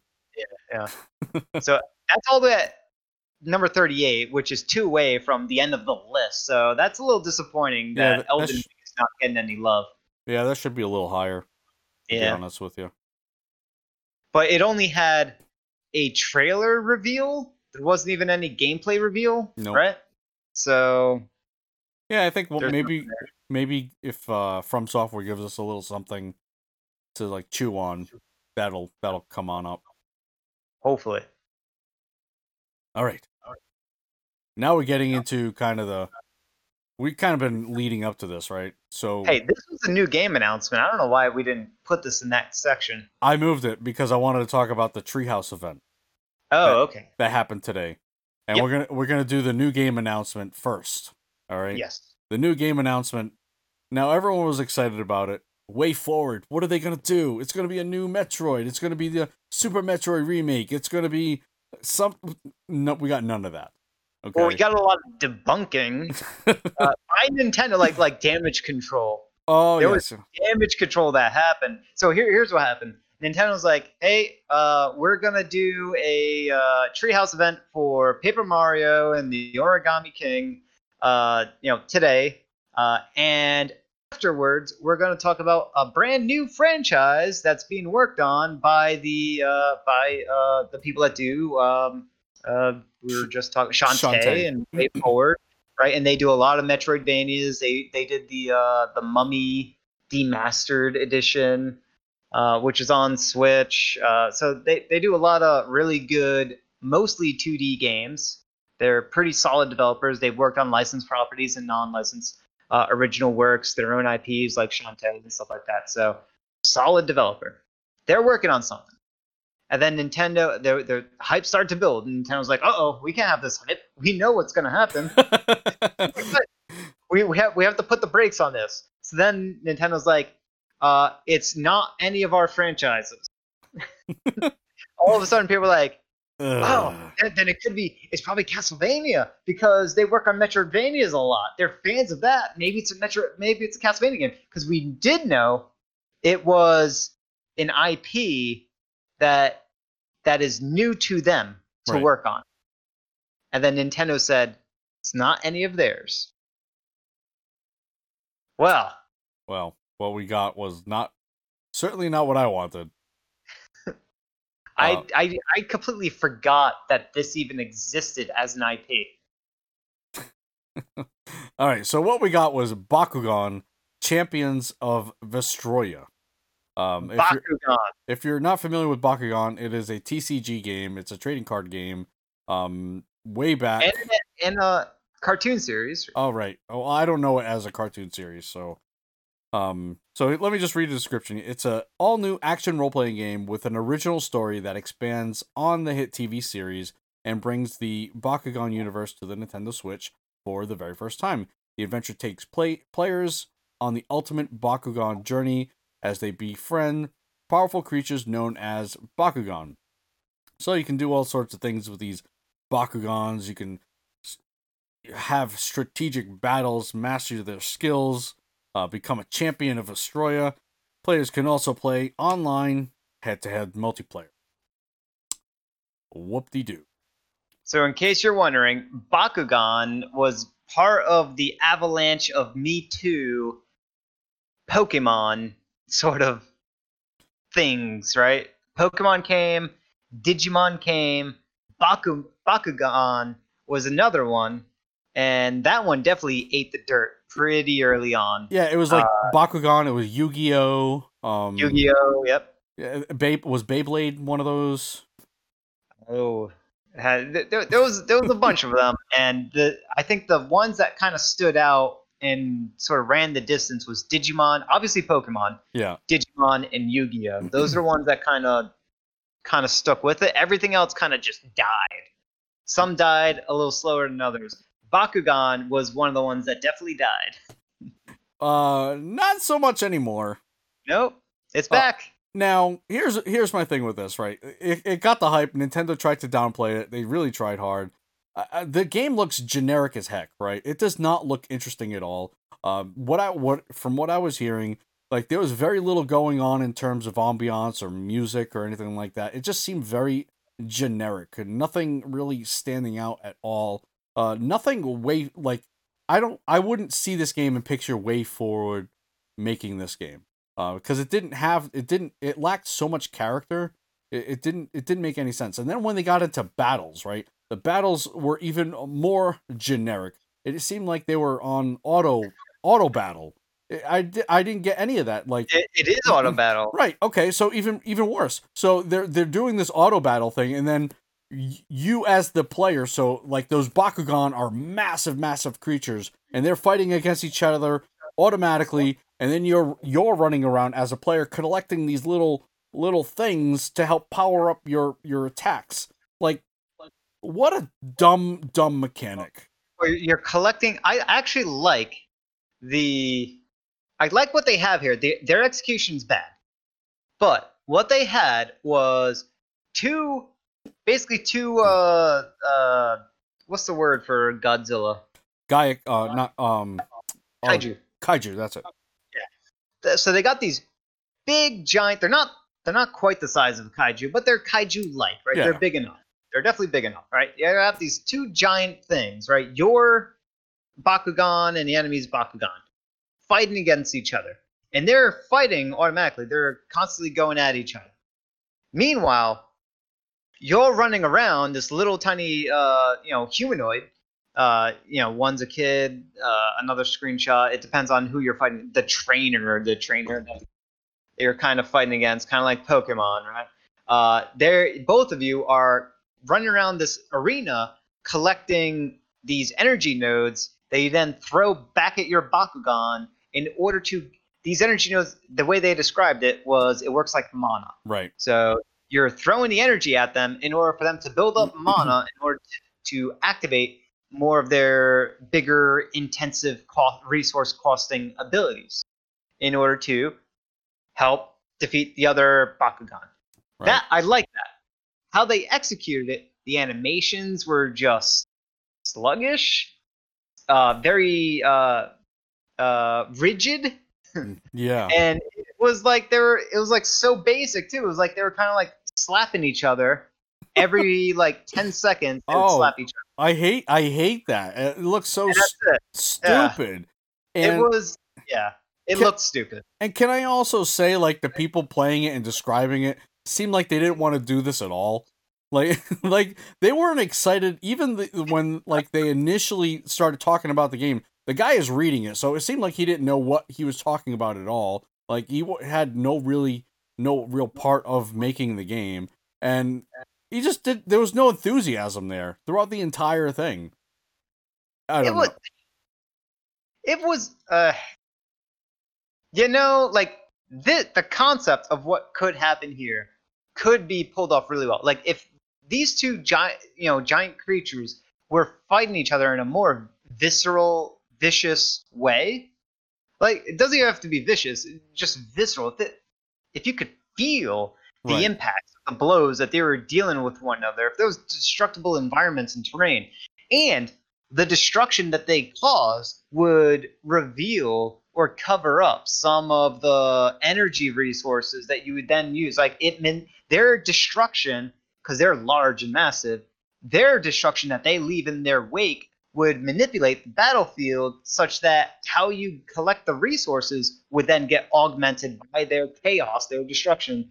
That is cool. That could be a very cool, fun game mechanic. Right. yep, And Yep. and if they were animated in a way where it looked like what they were doing was fantastical and interesting, then that would make what you're doing on the ground level interesting. Yeah. But it wasn't. The way they executed it just looked awful. Right. Yeah, I think if if you had that sort of mechanic, it wouldn't look like these kids are running around playing tag. Essentially, um, like there's no, there's like even like the uh, when they're these things are they're just stagnant. Like there's no movement between like the two Bakugan. They're just kind of just staring at each other like rock'em sock'em robots and just kind of doing something like every five seconds. Like Yeah. that's terrible. That is terrible. Slower and even more robotic. yeah yeah they they they missed the mark on that and and to like kind of like piggyback it onto like um, paper mario ugh yikes Yeah, I, I don't know why Nintendo would want to show this. I have no yeah I- I, I- don't know. falls in line with the target demographic, what Nintendo believes their target audience is for Paper Mario.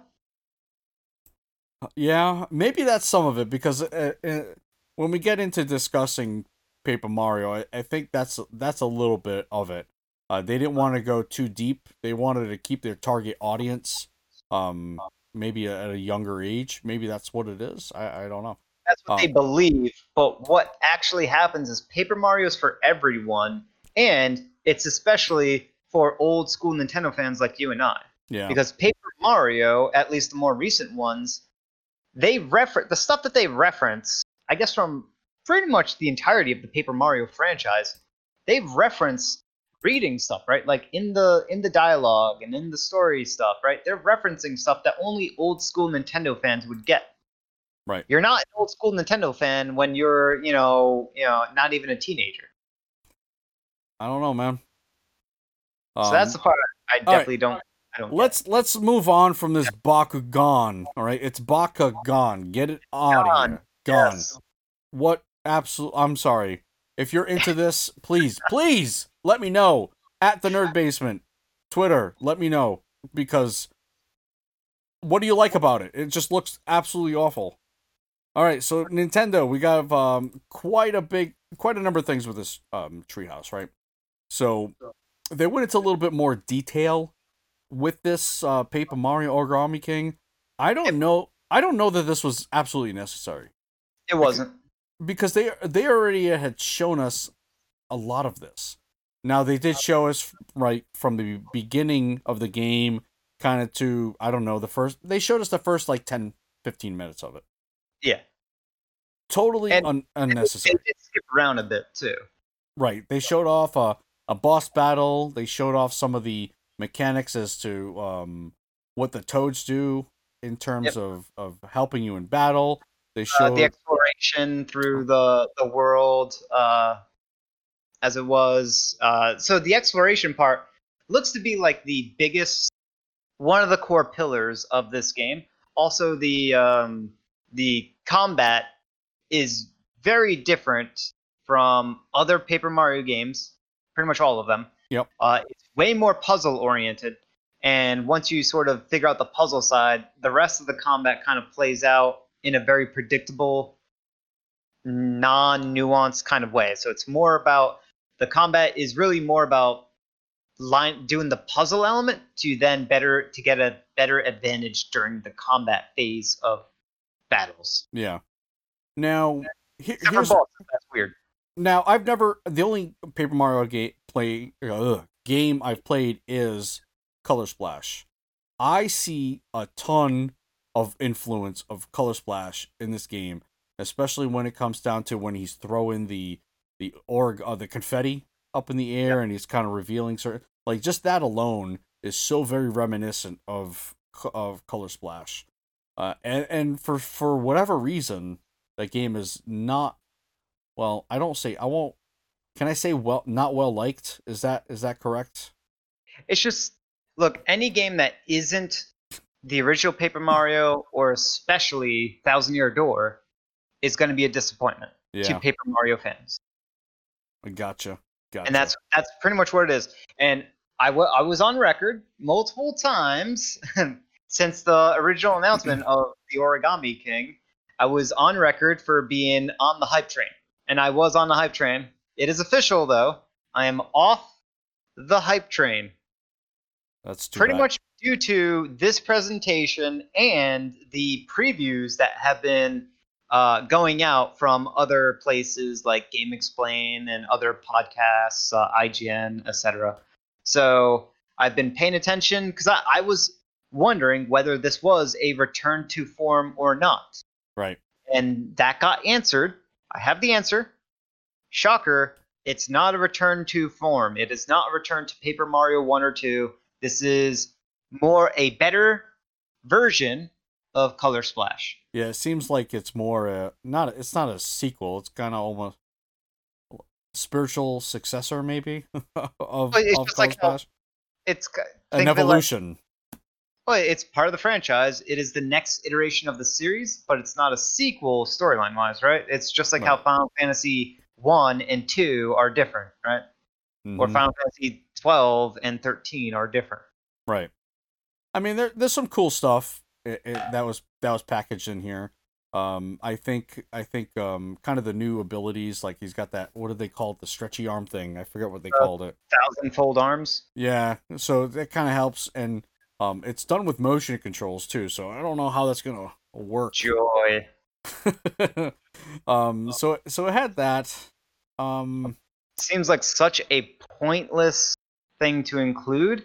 But they include some- well, just just that as a mechanic, it doesn't look like it's offering anything that's that's interesting. It Right. just seems like uh, a mechanic that they're inserting into there for the sake of inserting into there. And the reason why they do stuff like that, because Nintendo knows that they shouldn't do stuff like that, either without a good reason, or uh, or they if they do include motion controls, that they do it for the good reason for the games that would actually be enhanced by it. Case in point, Breath of the Wild, right? The motion controls in there actually enhance the experience. The thousand fold arm could be the same exact thing as mashing the A button, right? Yeah. in I, I guess. most instances that they implemented it. There are some like uh, tipsy, uh, some sort of uh, rotational elements uh, to some of the implementations of thousandfold arms that could easily be handled by you know moving the thumbsticks Right. you know, one way or another, right? I mean, we we've seen like the very beginnings of it, so maybe they do something like that. Um, From what I heard, the Yep. thousand fold arms don't get that much more complicated. okay, They kind of stay in the realm of gimmick land. Okay, And now, in, what I was getting at is Nintendo is aware that they shouldn't do these things, but they are okay with doing these things for games that they feel are meant for a younger audience. yeah, And that's the fault of Paper Mario. Nintendo still thinks that Paper Mario is for kids, especially this one. They're going actually a little bit harder on the on the kids side of things. Now the writing won't be so much. The writing is kind of meant for for fans, but which they're is still which is weird. they still have right? that mentality, and they shouldn't have that mentality because it, they have games that fill that role already. Kirby, Yoshi, right? They they suit that audience already. Yeah. The Mario games themselves suit that audience already. Paper Mario did not need to do that. Can I also say that they've removed or stripped a lot of RPG elements Yeah. as well for maybe kids' sake? Well, they did that since Super Paper Mario, All right, all right. the, the third one. That's well, they they simplify they simplified it, right? I'm not They seeing any. dramatically, yeah. I'm not seeing much of any RPG elements in here. Well, it's it's still there. You you still have the combat, the exploration, the NPCs, uh, the the world immersion, the the longer sort of adventure story of villain, protagonist. You you get party members, although you don't really directly control them. You can Mario can progress uh, both in getting stronger, like character progression in that way. Uh, you do you can equip different accessories uh, to augment yourself in some ways. How meaningful that is, I have no clue. And I will tell you this uh, just from previews that it doesn't even come close to being as in depth and as uh, interesting and and and gameplay intensive as Paper Mario or Paper Mario Thousand Year Door. So I don't know. I, I think it's a big reason why you don't even see Nintendo categorizing this as an RPG on the Switch. I don't think there's enough there in their eyes even to put it on there. Wait, minute, you need to confirm that. You can confirm it all you want. I'm gonna confirm that. Okay. I, I bring this up on the Twitter account all the time. And I, I've had it people I've had people try to explain it to me as um they don't want to de- if they categorize it as an RPG they don't want it they don't want to deter people. And I say to them, well, RPG has the most games in that category. Even Breath of the Wild, which is a, another one, a borderline RPG, is classified as a RPG.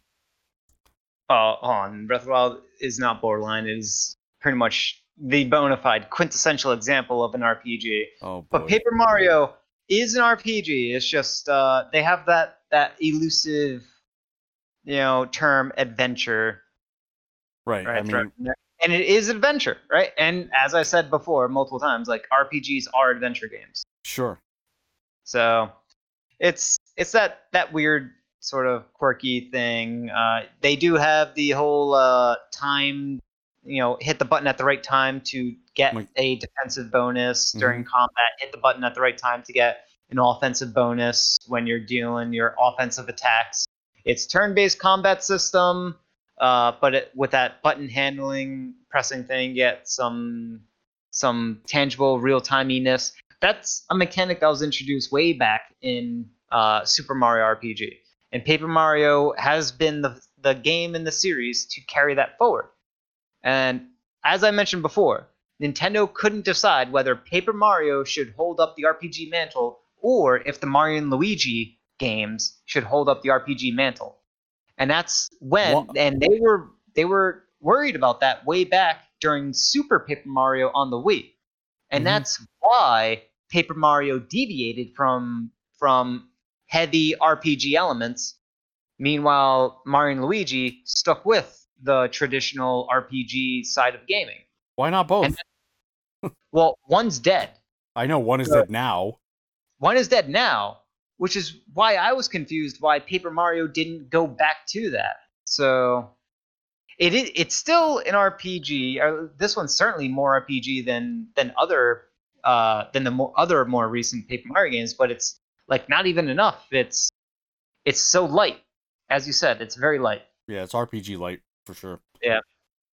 I mean, it has a lot of cool stuff like the currency. Um, the coins actually mean something, whereas in a lot of other Mario games, coins mean diddly poo. Um, but in this game, uh, it looks like you can you can spend it on um on the toads. You can spend it on was it more ring puzzle time or turn back like like time to figure out the puzzle.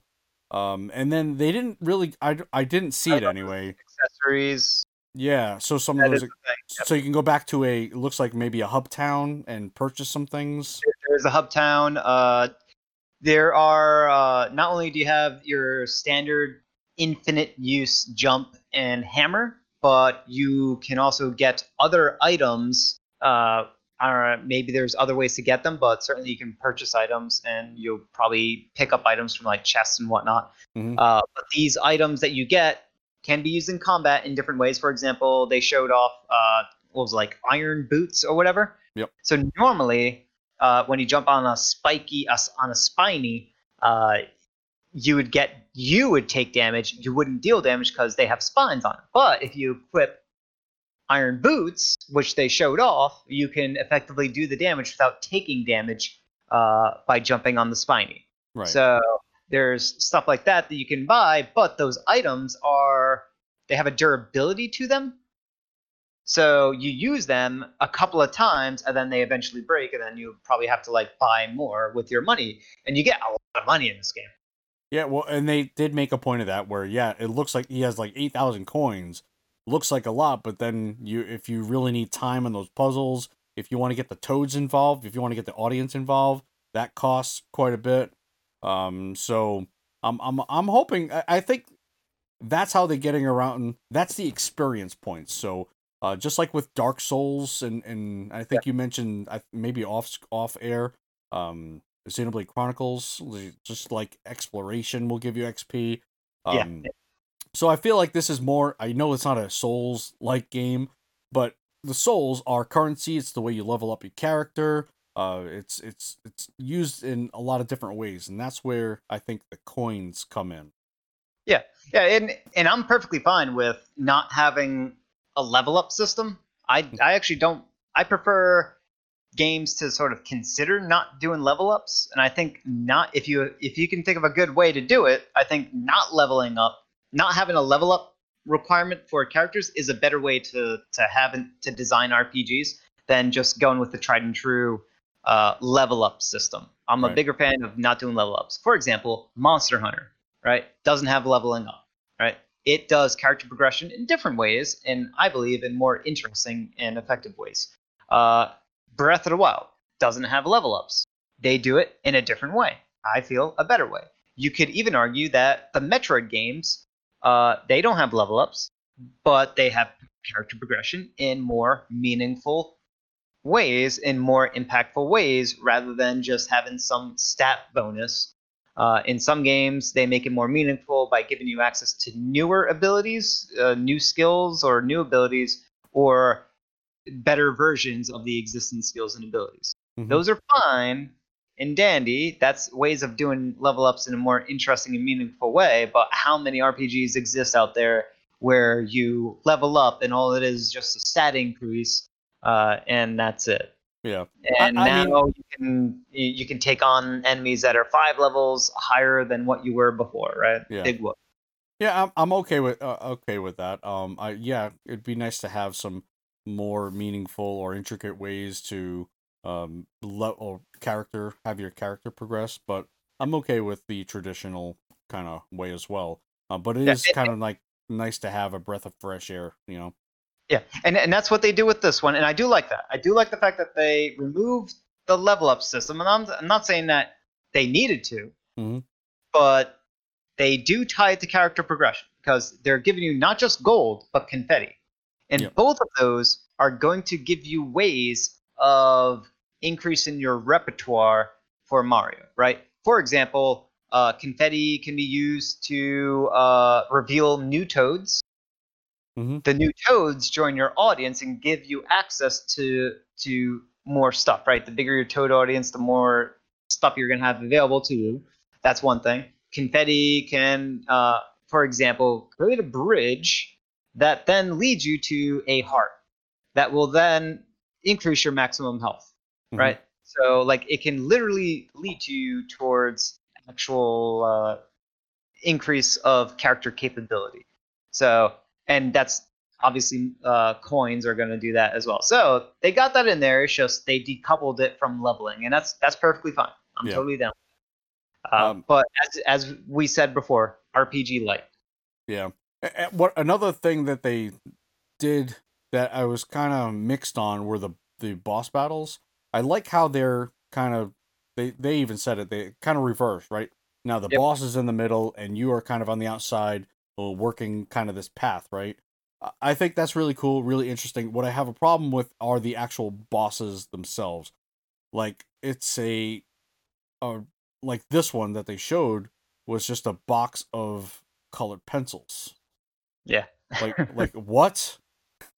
Like Yeah. I, I I get it. Yes, it's origami. You're kind of going with like kind of the Yoshi's Crafted World type of thing, but no, Uh, no. Arts and crafts, yeah, I, I don't. No. kinder, kindergarten, right? Yeah. Young elementary school kids do. So this ties in with their with their what they believe their target audience is. Yeah. And to solidify that, that's where Bakugan comes into play, right? They think, oh, we're going to get all of the 10 ish year olds to watch our Mario presentation. It would be great to combine that with a Bakugan combination. By the way, the Bakugan fans are in their like 20s now. Probably or- late late twenties. Yeah. So in that same audience, that's also your Mario audience or Yeah. older. Right, older probably. So it's like Nintendo, really? You don't, you don't I do I do remember seeing other footage of different kinds of boss battles. Some were gimmicky, like the colored pencils, and others were kind of real Mario villains or or or whatever. Um, I just hate that they showed this one off. Uh, I mean, the whole the whole presentation was awkward to begin with, just with the kind of people talking over each other and you know that whole experience. Um, in the overly politeness, they had to they had to apologize to one another. yeah, Every time they interrupted, they just had to say, I'm sorry. right. Go ahead. and and then there was that you know four or five seconds of silence i, I felt like the production could have been better I, I understand that you know they're doing the whole social distancing thing but i mean here you you and i are you know doing this and you know i don't know It was live. It was live. they should not have had it live It was Mhm. not live. it felt like it was It fe- they they showed it as live. The quality seemed like it was like that was not live though. Don't no way they made those types of cuts and transitions Right. live. No way. it just if it had that feel though didn't it like it felt like a live event and uh, It did. They probably recorded it once and they're like, it's good enough. We'll just edit this this hanky janky stuff together and we got something. yeah i don't know man And that's what they did. I will tell you though, and uh, you know we are we are kind of putting this negative spin on this. I am I'm going to be getting the game. Um, I know you're kind of off the train. The game did review rather well. On Uh, Famitsu, Yeah, on Famitsu, looking at the scores, we have a nine. This is based on off a ten here. A nine, nine, nine, and nine. So I got a nine out of 10, 36 out of forty. So not a bad score at all. Although I will tell you one caveat that again, Color Splash, I believe if you wanted to price check me on it, got a 35 out of 40. So one less. So I don't know. definitely, definitely in the great land of scores so far, but I, me personally, so I'm off the train. I will buy it if the scores convince me that I should buy it. Otherwise, I'm off the train. Uh, I'm, you know, if if it's if it doesn't score as well as I as I hope it does, then I'm not gonna get it. Yeah. And I also got at GameStop, which I, you know, I, I don't like GameStop for a variety of reasons. Uh, because they're the only ones who had a, you know, a physical piece of something. here we are doing origami and paper and all this other stuff, and there's no there's no like collector's edition for it. It's just this screams collector's edition, and we got Yeah. nothing. We got none of that. I, I mean, and and maybe the you know the whole coronavirus thing, you know, trying to get a bunch of stuff like that together for for it. Maybe that had something to do with it. I don't know. It's so easy. It's a piece of pa- a sheet of paper with fold line instructions embedded into it. How easy is that? They may do that for their My Nintendo, you know. Um you, you get like silver coins or I don't know, I don't even know. The rewards for those are so sad now. But that's it, guys. That's what we have for this episode. Um we do have one upcoming game, July 14th, Story of Seasons, Friends of Mineral Town. So if you like to do work outside of video games and then you play video games to do more work, you can get Story of Seasons. If you Hmm. want to know what uh, Stardew Valley is based off of, Story of Seasons is it? Yes. Not my thing. It's, it's And the game that inspired the the better game. yeah, yeah, no, I mean, yeah, Stardew Valley is is really good. Here, I, I and I've I've said this before. I don't like to go and do more work, and I don't know why, but it took me a while to like realize that. Just like as I'm now realizing, I don't like games with real time with pause, kind of like these older CRPGs. I'm done. I'm done, done, done with them. Feels like work. It's way too much work. Automate your stuff, man. I can't do Automate it. your stuff. Okay. Uh, except for the Bakugan. Let me let me fight Oh. those things. Hey, you know what's real time with pause? What's that? Divinity. Um, that's not real time with pause. That's turn based. Whoa, what do you mean? Don't you move around in real time? You're talking to NPCs in real time? No, Everything's no, no. Just the combat. Once you combat. initiate, What, what once- happens in combat? once you initiate combat, you can have turns. It's- Pause. Oh no, no, no, no, no. This is you, you, You call it turns. I call it pause. whatever, dude. You, you just want to fight. You just want to fight. I'm not fighting. I do. All right, and that's going to wrap up today's episode. I win that argument uh, for this Switch RPG podcast. Thank you so much for listening, and thank you for the people that we didn't ask for questions and comments. Keep them coming. Remember, you can listen to the show each and every week at switchrpg.com, or you can subscribe on your favorite podcast app. If you listen on an app, please give us a rating and review. We would love to climb up those charts on the platform, so your support would be amazing. And finally, remember to head over to switchrpg.com for all your RPG needs on the Nintendo Switch. See you next time.